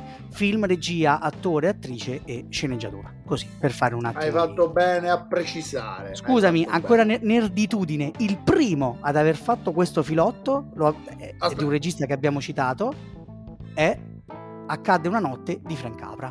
Così, ah, per chiudere la parentesi. Frank, tra l'altro eh, Mozart, le, le, oltre al flauto magico e il requiem che citavo, uno potrebbe dire il Don Giovanni, le nozze di Figaro, così fan tutte. Ma, ma non finisci più 25, poi, no? Cioè... Non finisco più, non eh. finisco più. Vabbè. Vai. Posizione 14, Viaggio a Tokyo di Yasujiro Ozu uno dei più grandi film del cinema mondiale e del cinema giapponese ed è anche uno di quei film in cui, che, dire, in cui vedi il regista come, come mago perché è veramente un miracolo. Sembra un film fatto di nulla, in cui non ci so, sostanzialmente non c'è neanche una trama, no? Cioè ci sono dei personaggi che hanno delle, delle emozioni e il modo di riprenderli è il più apparentemente eh, neutro possibile però tutta quella somma di minimalismo, chiamiamolo così per semplificare, ci mette dentro alcune delle più grandi emozioni mai provate. E quindi se non l'avete visto andatevelo a vedere, che è uno di quegli altri film che quando si fanno i grandi sondaggi sta sempre tra i primi due o tre top, uno di quei film che ha influenzato miriadi di cineasti, ma io vi consiglio anche di andare a vedere il film che in qualche modo ha ispirato Viaggio a Tokyo, ovvero Cupo Tramonto di Leo McCarry, uno di quei film in cui basta leggere le tre righe di sinossi su uh, Wikipedia e stai già piangendo tutto ciò che puoi piangere. Benissimo, posizione numero 13. Allora, noi qualche settimana fa abbiamo dedicato un'intera puntata a William Shakespeare. Sì. Perché io sono un fan di William Shakespeare, ho letto tutto di William Shakespeare ho visto tutto di William Shakespeare e qual è il più grande, il più grande adattamento shakespeariano all time? Il Re Leone. Perché il Re, il Re Leone della Disney è chiaramente quello animato, non quello fatto dopo eh, in live action. Eh, poi anche quello Leone... è animato, eh, cioè, alla sì, vabbè, diciamo live action. Il Re Leone è l'Amleto sotto mentite spoglie, in pratica. È l'Amleto con la colonna sonora di... Eh, mi sfugge, addio, mamma mia. Di, eh, Elton la... John. Elton, sì, John. Esatto. Elton John. Non dico la versione italiana perché mi interessa relativamente, credo fosse Ivana Spagna. Ciao Ivana, che so che ci guardi. Ciao sempre. Ivana, che ci segui, grandissima, però non ci voler male, insomma, Elton John. Elton John. Quindi l'Amleto più Elton John, più un film d'animazione comunque rivoluzionario per i suoi tempi, lo collocano nell'empireo di questa classifica, non nella top 10, ma proprio lì ad un passo. E lì ad un passo c'è il film di quello che è uno dei nostri registi preferiti, ovvero Woody Allen, e al dodicesimo posto ci va Manhattan, perché secondo me più di Oenni e più di uh, anche Crimini e Misfatti è il film che rappresenta il senso e la grandezza di Woody Allen, del suo amore per i personaggi, per i dialoghi, per le battute, per gli attori e le attrici, da Ian Keaton, ma anche la giovane Margot Hemingway. Um, ed è il film in cui senti proprio che c'è un'anima che si è messa in gioco tutta intera dentro un film. È uno dei film che mi ha cambiato la vita e credo che sia una delle più grandi commedie, anche qui commedia un po' drammatica, o quantomeno malinconica, dell'intera settima arte. Ragazzi, se siete all'ascolto o ci state guardando e non amate Woody Allen, noi vi capiamo. Però no, io no, però, però stiamo di fronte ad un poeta. Oh. Ad un grande poeta del cinema che con la sua visione, con il suo verbo, con le sue idee comiche, drammatiche, ha saputo raccontare se stesso e anche tante dinamiche dell'essere umano. La paura dell'essere umano, la gioia dell'essere umano, la passione per l'amore dell'essere umano. Woody Allen è un poeta. Può non piacere, però è un poeta questo lo rende un artista con la A maiuscola quindi io ed Emanuele chiaramente siamo nella fazione amanti di Woody Allen. Caspita, se lo ah, siamo. Ah sì, sì, assolutamente. Io addirittura metterei Scoop nella top 50, quindi figurati.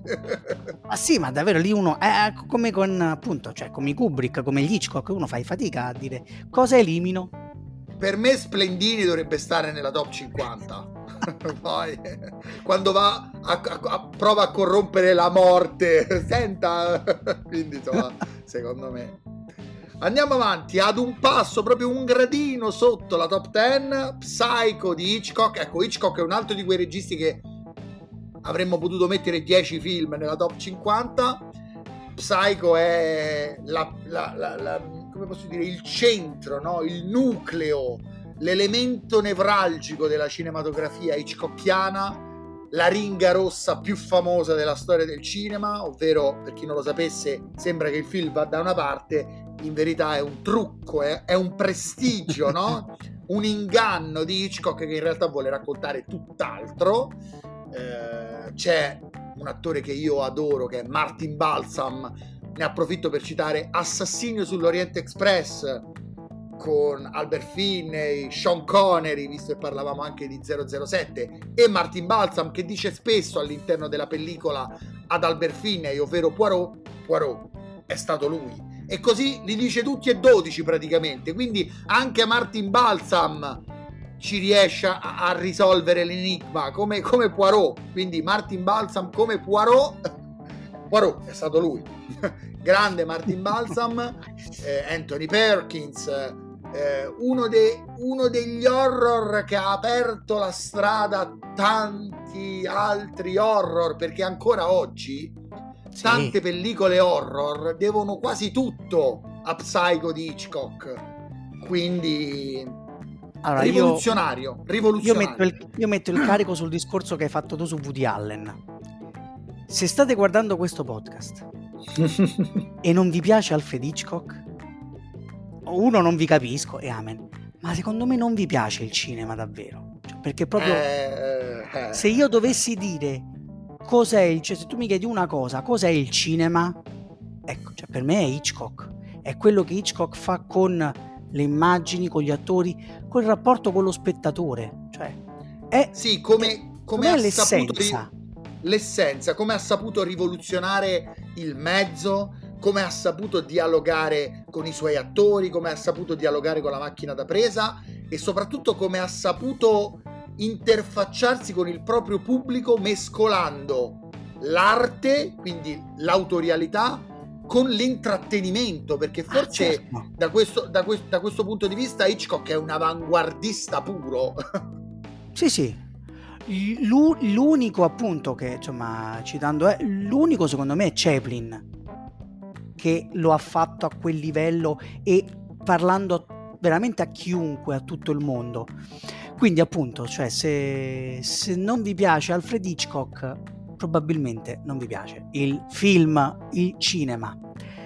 Posizione numero 10 si entra in top 10 un altro regista che è stato molto citato e che, avrebbe merita, che merita sempre molto spazio in classifiche del genere, Francis Ford Coppola, al numero 10 Dracula di Bram Stoker. Ne ha, ne ha, due in top 10. Che Francis. ne ha due in top 10, eh, attenzione.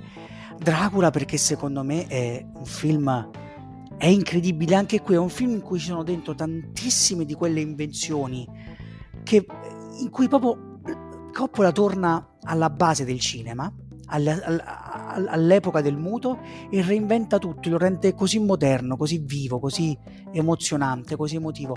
Sembra un horror, ma anche qui è, tut- è, an- è soprattutto uno dei più, grammi, più grandi melodrammi mai realizzati e Gary Oldman in quello che si dice il ruolo della vita.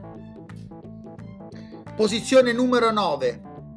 La marcia imperiale. Darth Fener. Luke Skywalker. Il deserto di Tatooine, la forza, i cavalieri Jedi, una sorta di crasi tra i sette samurai e Dune, una colonna sonora di John Williams che farei, cioè, eh, credo sia proprio difficile da descrivere nella sua onnipotenza musicale eh, Obi-Wan Kenobi, che tra l'altro tra poco uscirà la serie il 27 maggio su Disney e io non vedo l'ora perché amo il personaggio di Obi-Wan Kenobi. Di chi, di chi e di cosa stiamo parlando? Ma è ovvio, alla posizione numero 9, Guerre Stellari di George Lucas, un film che ha sconvolto il pubblico degli anni 80 e che ha creato forse il primo vero fandom cinematografico, un'opera che trascende il mezzo e diventa molto più che cinema, forse anche dal punto di vista negativo, se mi viene permesso, però non si era mai visto niente di così grandioso come Star Wars. Direi addirittura che sia quasi, passami il termine fortissimo, credo che Star Wars sia quasi cristologico come prodotto mm-hmm. cinematografico, ovvero c'è un prima Guerre Stellari e un dopo Guerre Stellari. Assolutamente. Prima era qualcosa di diverso, dopo il mezzo cinematografico è cambiato, quindi alla posizione numero 9 merita il suo posto Guerre Stellari. Assolutamente. Ottava posizione, Hit La sfida di Michael Mann. Eh, grandioso. Perché Bellissima. se un film è Capolavoro, masterpiece.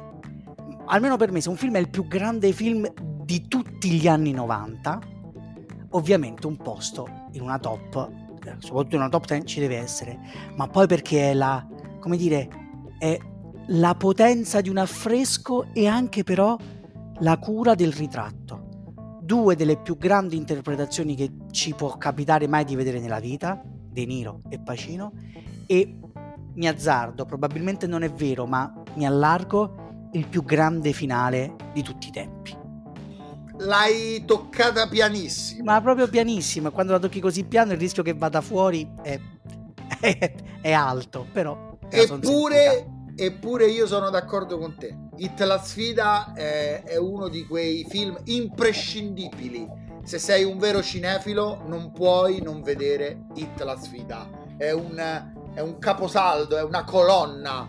E Michael Mann, come Demi, probabilmente è uno di quei registi sottovalutati, nonostante si tratti di uno dei più grandi maestri eh, della settima arte. Diciamo che Michael Mann ha una sua, come dire, un suo gruppo di critici che hanno cominciato a studiarlo, ad analizzarlo, eccetera. Jonathan Demme ancora no. Vogliamo parlare di Collateral, per dirne un altro di Michael Mann eh, l'ultimo dei Moicani. Eh, l'ultimo dei Moicani. Madonna. Allora, posizione numero 7. Qui mi spiace, ma ho dovuto fare un ex equo perché c'è la provocazione da una parte e il cuscino di salvataggio dall'altra. Una posizione interamente dedicata a Kubrick, che per chi non l'avesse capito, per il sottoscritto ed Emanuele è uno dei più grandi. Due eh, o tre più grandi? Uno dei, tre, più, uno dei due tre più grandi, alla posizione numero 7 in coabitazione.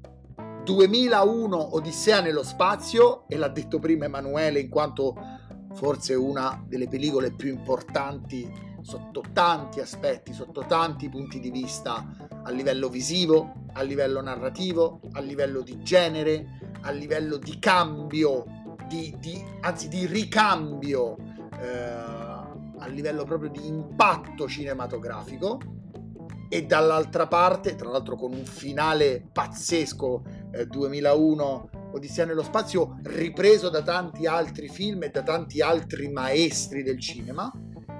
E questo ex equo però lo condivide con Eyes Wide Shut, sempre di Kubrick, il film incompleto più bello di sempre. è, è, è, e probabilmente la sua grandezza è nell'essere incompleto. Come Kubrick prende una finta New York e la trasforma in un incubo ad occhi aperti, un film psicanalitico tratto da un romanzone di, di Schnitzler se non sbaglio, Arthur Schnitzler. Sì. No, anzi, è un romanzino, cioè come grandi come sì, come, eh, come, come, come, spessore fisico, sì.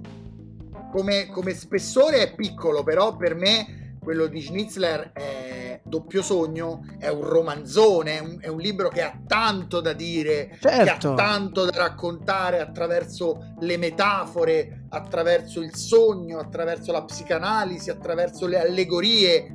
E Kubrick ha questa maestria nel prendere i grandi romanzi trasformandoli in, in, dei film ancora più belli, che è una cosa, permettimi Emanuele, non difficile, quasi impossibile, perché nella storia i casi di film che sono molto più belli de- dei romanzi di partenza e non dei romanzi così, eh? Stiamo parlando di Doppio Sogno, stiamo parlando di Shining, stiamo parlando di alcune delle pietre miliari della letteratura Lolita. che sono Lolita, che sono stati trasformati da Kubrick in dei capolavori. E Eyes Wide Shut con questo film dentro al film perché poi anche la coppia Cruise Kidman si è ha fatto una sorta di seduta psicanalitica e ne sono usciti con le, con le ossa a pezzi. Eh, è qualcosa di di, di, fuori dal mondo, come per esempio anche Harvey Keitel che è scappato durante la produzione perché Kubrick gli voleva far ripetere una scena qualcosa come 150 volte. Harvey Keitel gli ha detto guarda secondo me era buona la trentesima, se n'è andato ed è stato sostituito dal grande Pollack. Quindi... Ehm, ragazzi, Eyes Wide Shut, chi mi viene mi dice, eh ma è incompleto, eh ma l'ha finito lui, eh ma questo, eh ma quell'altro, uno dei più grandi film che io abbia mai visto, potente, la scena orgiastica nella villa, forse, forse il miglior Tom Cruise di sempre, forse la miglior Nicole Kidman di sempre, e, se non è così ci andiamo molto vicini, io ho una passione spasmodica per questa opera incompleta che occupa la settima posizione insieme a 2001 Odissea nello spazio. Perfetto.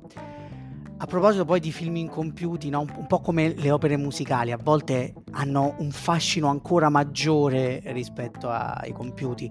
Penso a, al mediometraggio di Renoir, un, un partite campagna, che è incompiuto, ma lì, cioè, in quell'inespresso lì nel finale c'è anche la sua magia.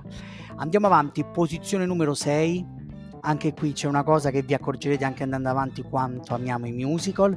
Questo è un musical un po' atipico, però al numero 6, Scarpette Rosse di Powell e Pressburger. Anche qui è la potenza dell'immagine pura che si sposa con la musica, si sposa con un amore per l'arte che è totale perché la danza, il balletto, ma è anche la musica, ma è anche la pittura e diventano movimento, puro cinema. Tutte le possibilità che quando è stato girato, cioè a cavallo tra gli anni 40 e gli anni 50, erano a disposizione di due registi che da quel punto di vista sono due tra i più grandi geni eh, che la storia ci abbia dato. Eh, come dire, prima citavamo Moulin Rouge, Moulin Rouge è il, è il nipote contemporaneo di Scarpette Rosse. Siamo entrati nella top 5 e dalla posizione numero 3 alla numero 1 ci saranno delle coabitazioni. Parto io con la posizione numero 5 e direi così, di primo acchitto, grande Giove. 1,21 1,21 gigawatt la DeLorean volante Marty McFly Biff Canepazzo Tannen. Robert Zemeckis. Possiamo dirlo? Ecco tu prima dicevi per, per il grande Leboschi film cult forse qui ci troviamo di fronte a, al cult del cult passami questo termine. Sì forse sì. Eh, Doc Brown con il suo plutonio, i libici, tutte le, le citazioni che hanno reso eterna la trilogia di Ritorno al futuro, Eastwood, Clint Eastwood, le, tutti i rimandi, tutte le, le gag eh, quella sulla Nike, il modo di rivedere il cinema western sotto un occhio diverso, il futuro del secondo episodio che in realtà diviene passato, le foto da non far svanire come memoria Madonna, da preservare. Che immagine meravigliosa quella. Sì, le, le, memorie da preservare e credo che sia anche per questo che Robert Zemeckis eh, sia il, il, più grande no, nemico di un possibile remake di un'opera che non andrebbe toccata perché Ritorno al futuro non va toccato, è, è, è un diamante incastonato nella storia del cinema, un diamante che riflette varie possibilità creative, perché sì è un grande film, una grande trilogia di intrattenimento, ma è anche una profonda intensa opera d'autore. E, e credo sia il film che io ho visto di più nella mia vita. Credo che non so quante, quante visioni ho nella mia gobba da, da cammello. Quindi non so, non so, veramente quante volte ho visto Ritorno al futuro. È, è qualcosa di incredibile. Lo posso dire, non so se sei d'accordo. Ritorno al futuro, quando lo guardi, ti fa stare bene. È uno di quei film che ti mette in pace con il mondo. Sì, sì, beh, io sono d'accordissimo. Il 2 l'ho visto ancora più volte del primo. Da, da, bambino l'ho visto 50 volte, da, sono una trilogia incredibile.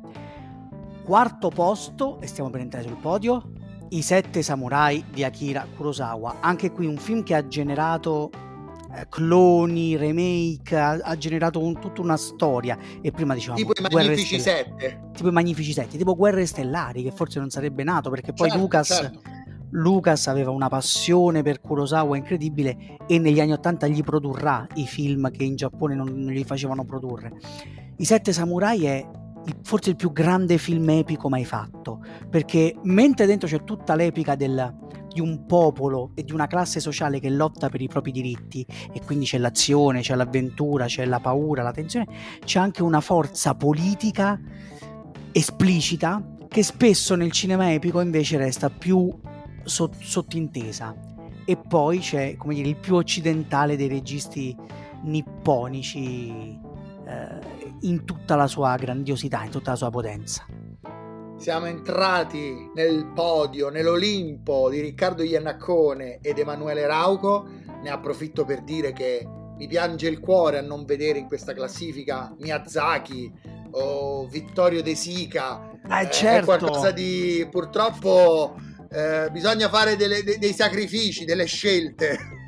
Sono d'accordissimo. Anche perché abbiamo cercato di metterci dentro anche il cinema più recente, cioè anche i film degli anni 2000 ci sono dentro. Ah, sì, abbiamo provato a fare una fusione eh, tra quello che è stato e quello che è.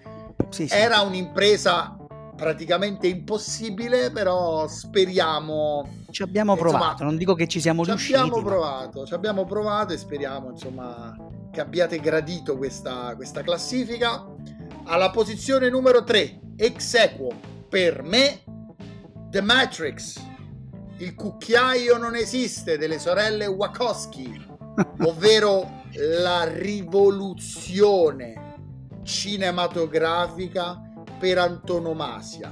Purtroppo negativa, perché tutti hanno provato a copiare Matrix, tutti hanno provato a copiare il bullet time, tutti hanno provato ad emulare Neo e Trinity, ma è innegabile che il 1999, tra l'altro data di uscita di Eyes Wide Shut, sia una delle date cardine per chi ama il cinema e la storia del cinema e The Matrix incarna questa rivoluzione verde, una rivoluzione pura di color correction che sferza lo sguardo con no? tutti quei numeri che cadono a pioggia mentre la fantascienza di Matrix, di Matrix si impossessa del, del nostro sguardo.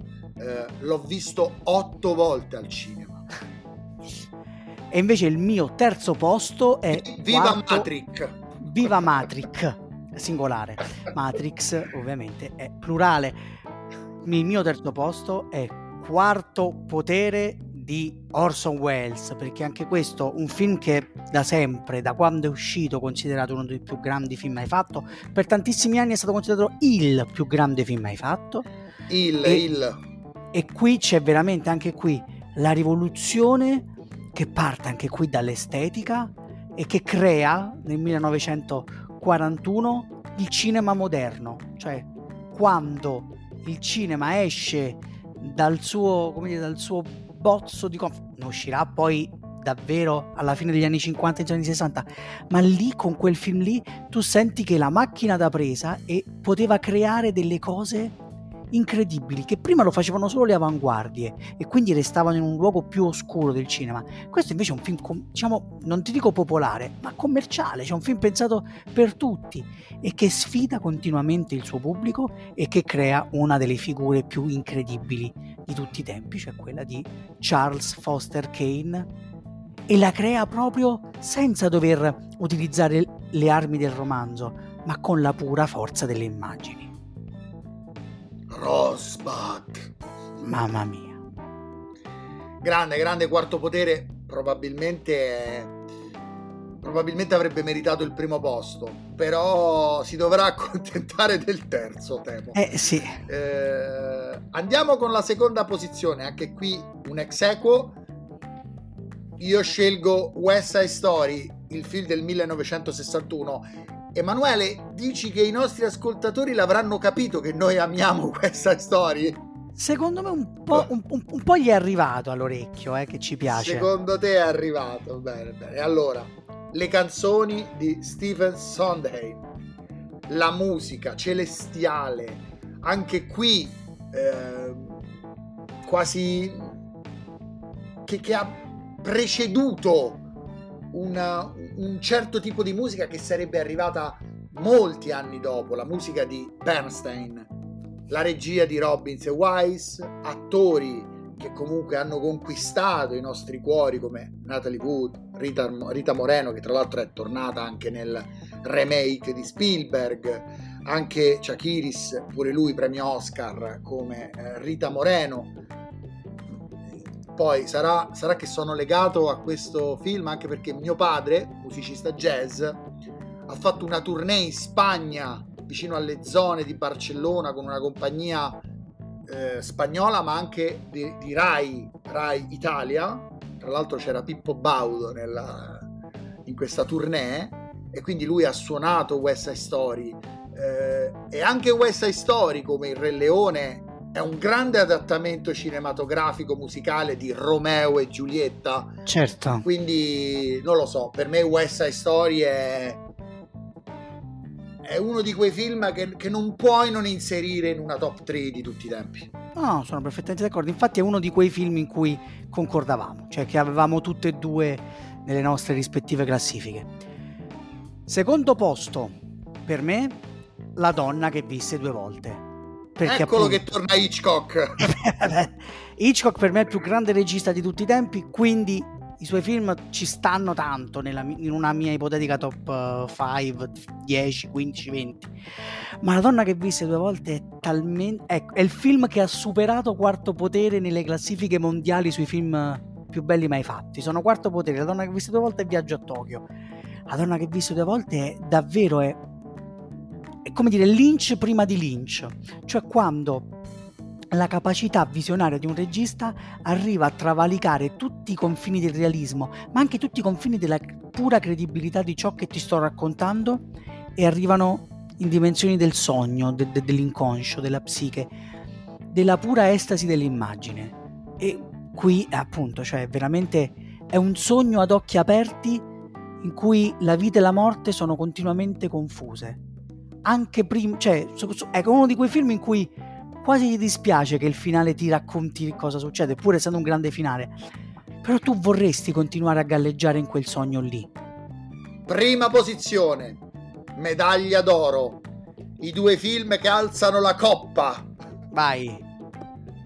Da una parte Francis, Co- Francis Ford Coppola e il suo padrino il padrino, direi anche parte seconda, li metterei sì, insieme. Concordo. Parte prima e parte seconda per non, non creare no, quella cosa, ah, ma il 2 è più bello dell'1. Tutti e due, padrino 1 e padrino 2. Di Francis Ford Coppola con Marlon Brando, con um, Al Pacino e con Robert De Niro. Che trio, ragazzi! Che trio! Marlon, Madonna Robert santa e Hal, anche qui, maestro del cinema e una di quelle pellicole che ti restano dentro anno dopo anno, impresse negli occhi, così come le battute, i dialoghi, i personaggi, gli attori. Gli ho fatto un'offerta che non potrà rifiutare.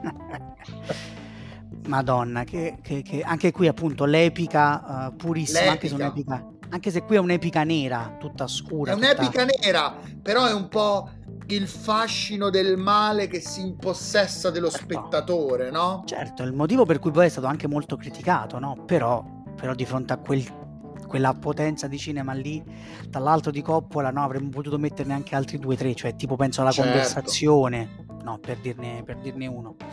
Però e rimanendo il... sul padrino, la scena eh, che, che, che, veramente fa parte un po' del mio cuoricino romano è la scena di Marlon Brando no? che si mangia l'arancia se non sbaglio e gli rimane Gioca incastrata con la, sul, gli, su, gli rimane incastrata sulla bocca ripresa poi da John Locke nella serie tv Lost Vero. e se dovessimo fare una classifica delle più grandi serie tv di tutti i tempi Lost per me starebbe al primo posto quindi insomma Lost non, che non fa so l'occhiolino.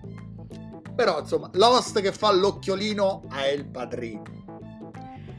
Mentre il mio primo posto, quindi quello che per me è il più grande film di ogni tempo, 8 e mezzo di Federico Fellini. Un po' perché appunto, cioè, certo, mancava un Fellini, dici, ma per forza al primo posto devi mettere? Sì, perché secondo potevamo... me eh, ma li potevamo mettere tutti quelli di Fellini, dai. Qua... La dolce vita, Amarcord. no, ma tanti sì, eh, tanti sì. Ci... I vitelloni. Sì, I sì, vitelloni. Sì. Senza dubbio. Però ecco appunto, e avrete capito anche altre cose che ci piacciono, cioè quando il cinema travalica le, come dire, tra- travalica i propri limiti e quindi si apre alle possibilità dell'immaginazione. Otto e mezzo parlando, ecco, vedi un'altra grande cosa dei grandi artisti. I grandi artisti sono quelli che parlano di loro stessi e di cose che se te li raccontassero al bar non te ne potrebbe fregare di meno.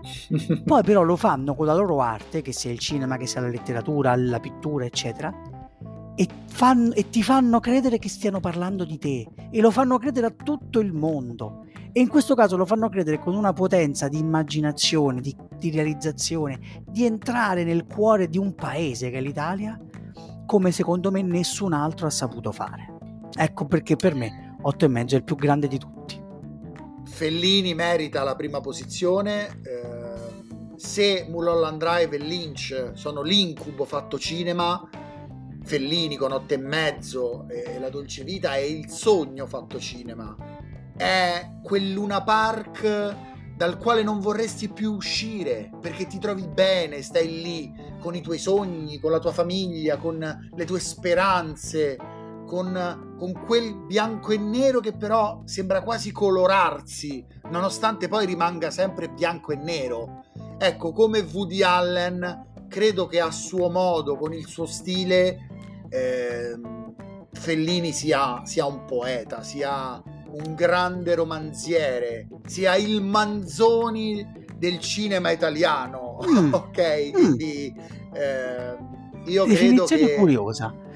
Tu, tu, abbia fatto bene a, a inserire 8,5 in prima posizione. Io l'avrei messo più in basso, però merita la prima posizione eh, e probabilmente abbiamo fatto questa, questa abbiamo fatto questo compromesso. Abbiamo tolto altri film di Fellini che avrebbero meritato di stare nella top 50, sì. ma lo abbiamo premiato con la posizione con numero 1. La... Sì. Ovviamente, visto che siamo quasi a due ore, non ci sarà la rubrica in questa puntata. Ma come no? Io volevo consigliare, ma cosa? Allora no, ti, io... dico, velo- ti dico Dai, velocemente: veloce, ho, re- veloce. ho, recuperato lo stregone. Eh, Doctor Strange nel multiverso della follia e mi sono divertito. Ok. Ho recuperato Licorice Pizza di Paul Thomas Anderson che non avevo ancora visto. Personalmente so già che sarà nella mia top 10 del 2022. Vabbè, sì, ma anche nella top 1. Cioè, anche nella top 1, della top 1 con un meraviglioso, meraviglioso Sean Penn. Madonna, incredibile. recita 10 minuti ma spettacolari e poi vorrei consigliare, è uscita pochi giorni fa, eh, come serie tv per Disney+, How I Met Your Father. Mi aspettavo non, una... Detto da te non me l'aspettavo. Mi aspettavo una ciofeca cosmica, invece me lo sono spazzolato in 24 ore, mi sono divertito tantissimo. Ti dirò di più, se levi Barney Stinson, che vabbè, Barney Stinson eh è How Met Your Mother, forse How Met Your Father è meglio. Ti, uh, beccate questa. Ha detto beccate così adesso, questa. adesso interrompiamo qui e vado a vedermelo. Scusa, prima, aspetta, prima Dici che così, stacchiamo, eh, sì. ti leggo velocemente la classifica AFI della top 10 di tutti i tempi. Mm. Del 1998, 10 cantando okay. sotto la pioggia, 9 Schindler's List, 8 Fronte del Porto di Elia Kazan, 7 Il laureato di Mike Nichols, 6 Il mago di Oz di Victor Fleming, 5 Lawrence d'Arabia di David Lean, 4 Via col vento, 3 Il padrino, da poco citato anche da noi, 2 Casablanca di Michael Curtis e al primo posto Quarto potere. Quarto potere di Orson Welles che è primo anche nella lista aggiornata del decimo anniversario eh, in questa classifica entrano e cambiano un po' no? la top 10, La donna che visse due volte di Alfred Hitchcock eh, e, e, Toro scatenato in quarta mm, posizione giusto, di Martin Scorsese. Allora, visto che l'abbiamo citata prima, ti leggo invece quella di, eh, del, del, British Film Institute, fatta da Sight Vai. and Sound, eh, che ogni dieci anni la aggiornano e la, la, prossima, 2022, esce tipo a settembre. Per ora ci sono al decimo otto e mezzo e noi ce l'abbiamo. Al nono uno di quei film che abbiamo lasciato fuori per far spazio ai moderni, quindi La passione di Giovanna d'Arco eh, di Carl Dreyer. All'ottavo posto l'uomo, l'uomo, con la macchina da presa di Viertov. Al settimo posto Sentieri selvaggi di John Ford. Al sesto posto... Tu hai preferito, tu hai preferito Ombre Rosse, quindi sì, ci sì, sta, sì. dai. Al sesto posto 2001 di Sé nello spazio. Al quinto posto Aurora di Murnau. Al Quarto posto la regola del gioco di Renoir, io però gli ho preferito la, la grande illusione. E quello che vi dicevo prima, terzo posto Viaggio a Tokyo, secondo posto Citizen Kane e nel 2012 c'è stato il sorpasso, primo posto Vertigo, la donna che visse due volte. Detto eh, questo, pazzesco, amici, pazzesco, pazzesco, e ce ne dimentichiamo tanti altri, eh. Al, almeno 50 no, no, ce ne dimentichiamo. Non pensare, non pensare. Ecco, diteci quali film ci siamo dimenticati, quali registi ci siamo dimenticati, così noi ci rifletteremo per tutta l'estate, a- arriveremo ad agosto immagino con un paio di extra e poi a settembre nuova stagione. Grazie a tutti per averci ascoltato e guardato. Vi faccio fare un saluto anche dalla piccola, dalla piccola Emma che ride e vi saluta. Se, se siete in podcast, secondo, ci... me, seco, secondo me è soddisfatto dalla nostra top 50, nonostante, sì, sì. Mi, sia, nonostante mi sia dimenticato anche M, il mostro di Düsseldorf. Eh, certo, dalla faccia che fa, secondo me un paio di film li avrebbe aggiunti volentieri anche lei, però insomma sarà per la prossima volta. Eh, Grazie per averci ascoltato, per averci guardato. Mi raccomando, supportateci offrendoci un caffè, abbonatevi al canale eh, scriveteci anche tramite mail o tramite commenti. Vi vogliamo bene, buona estate e al prossimo autunno. Ciao a tutti. Ciao, ciao.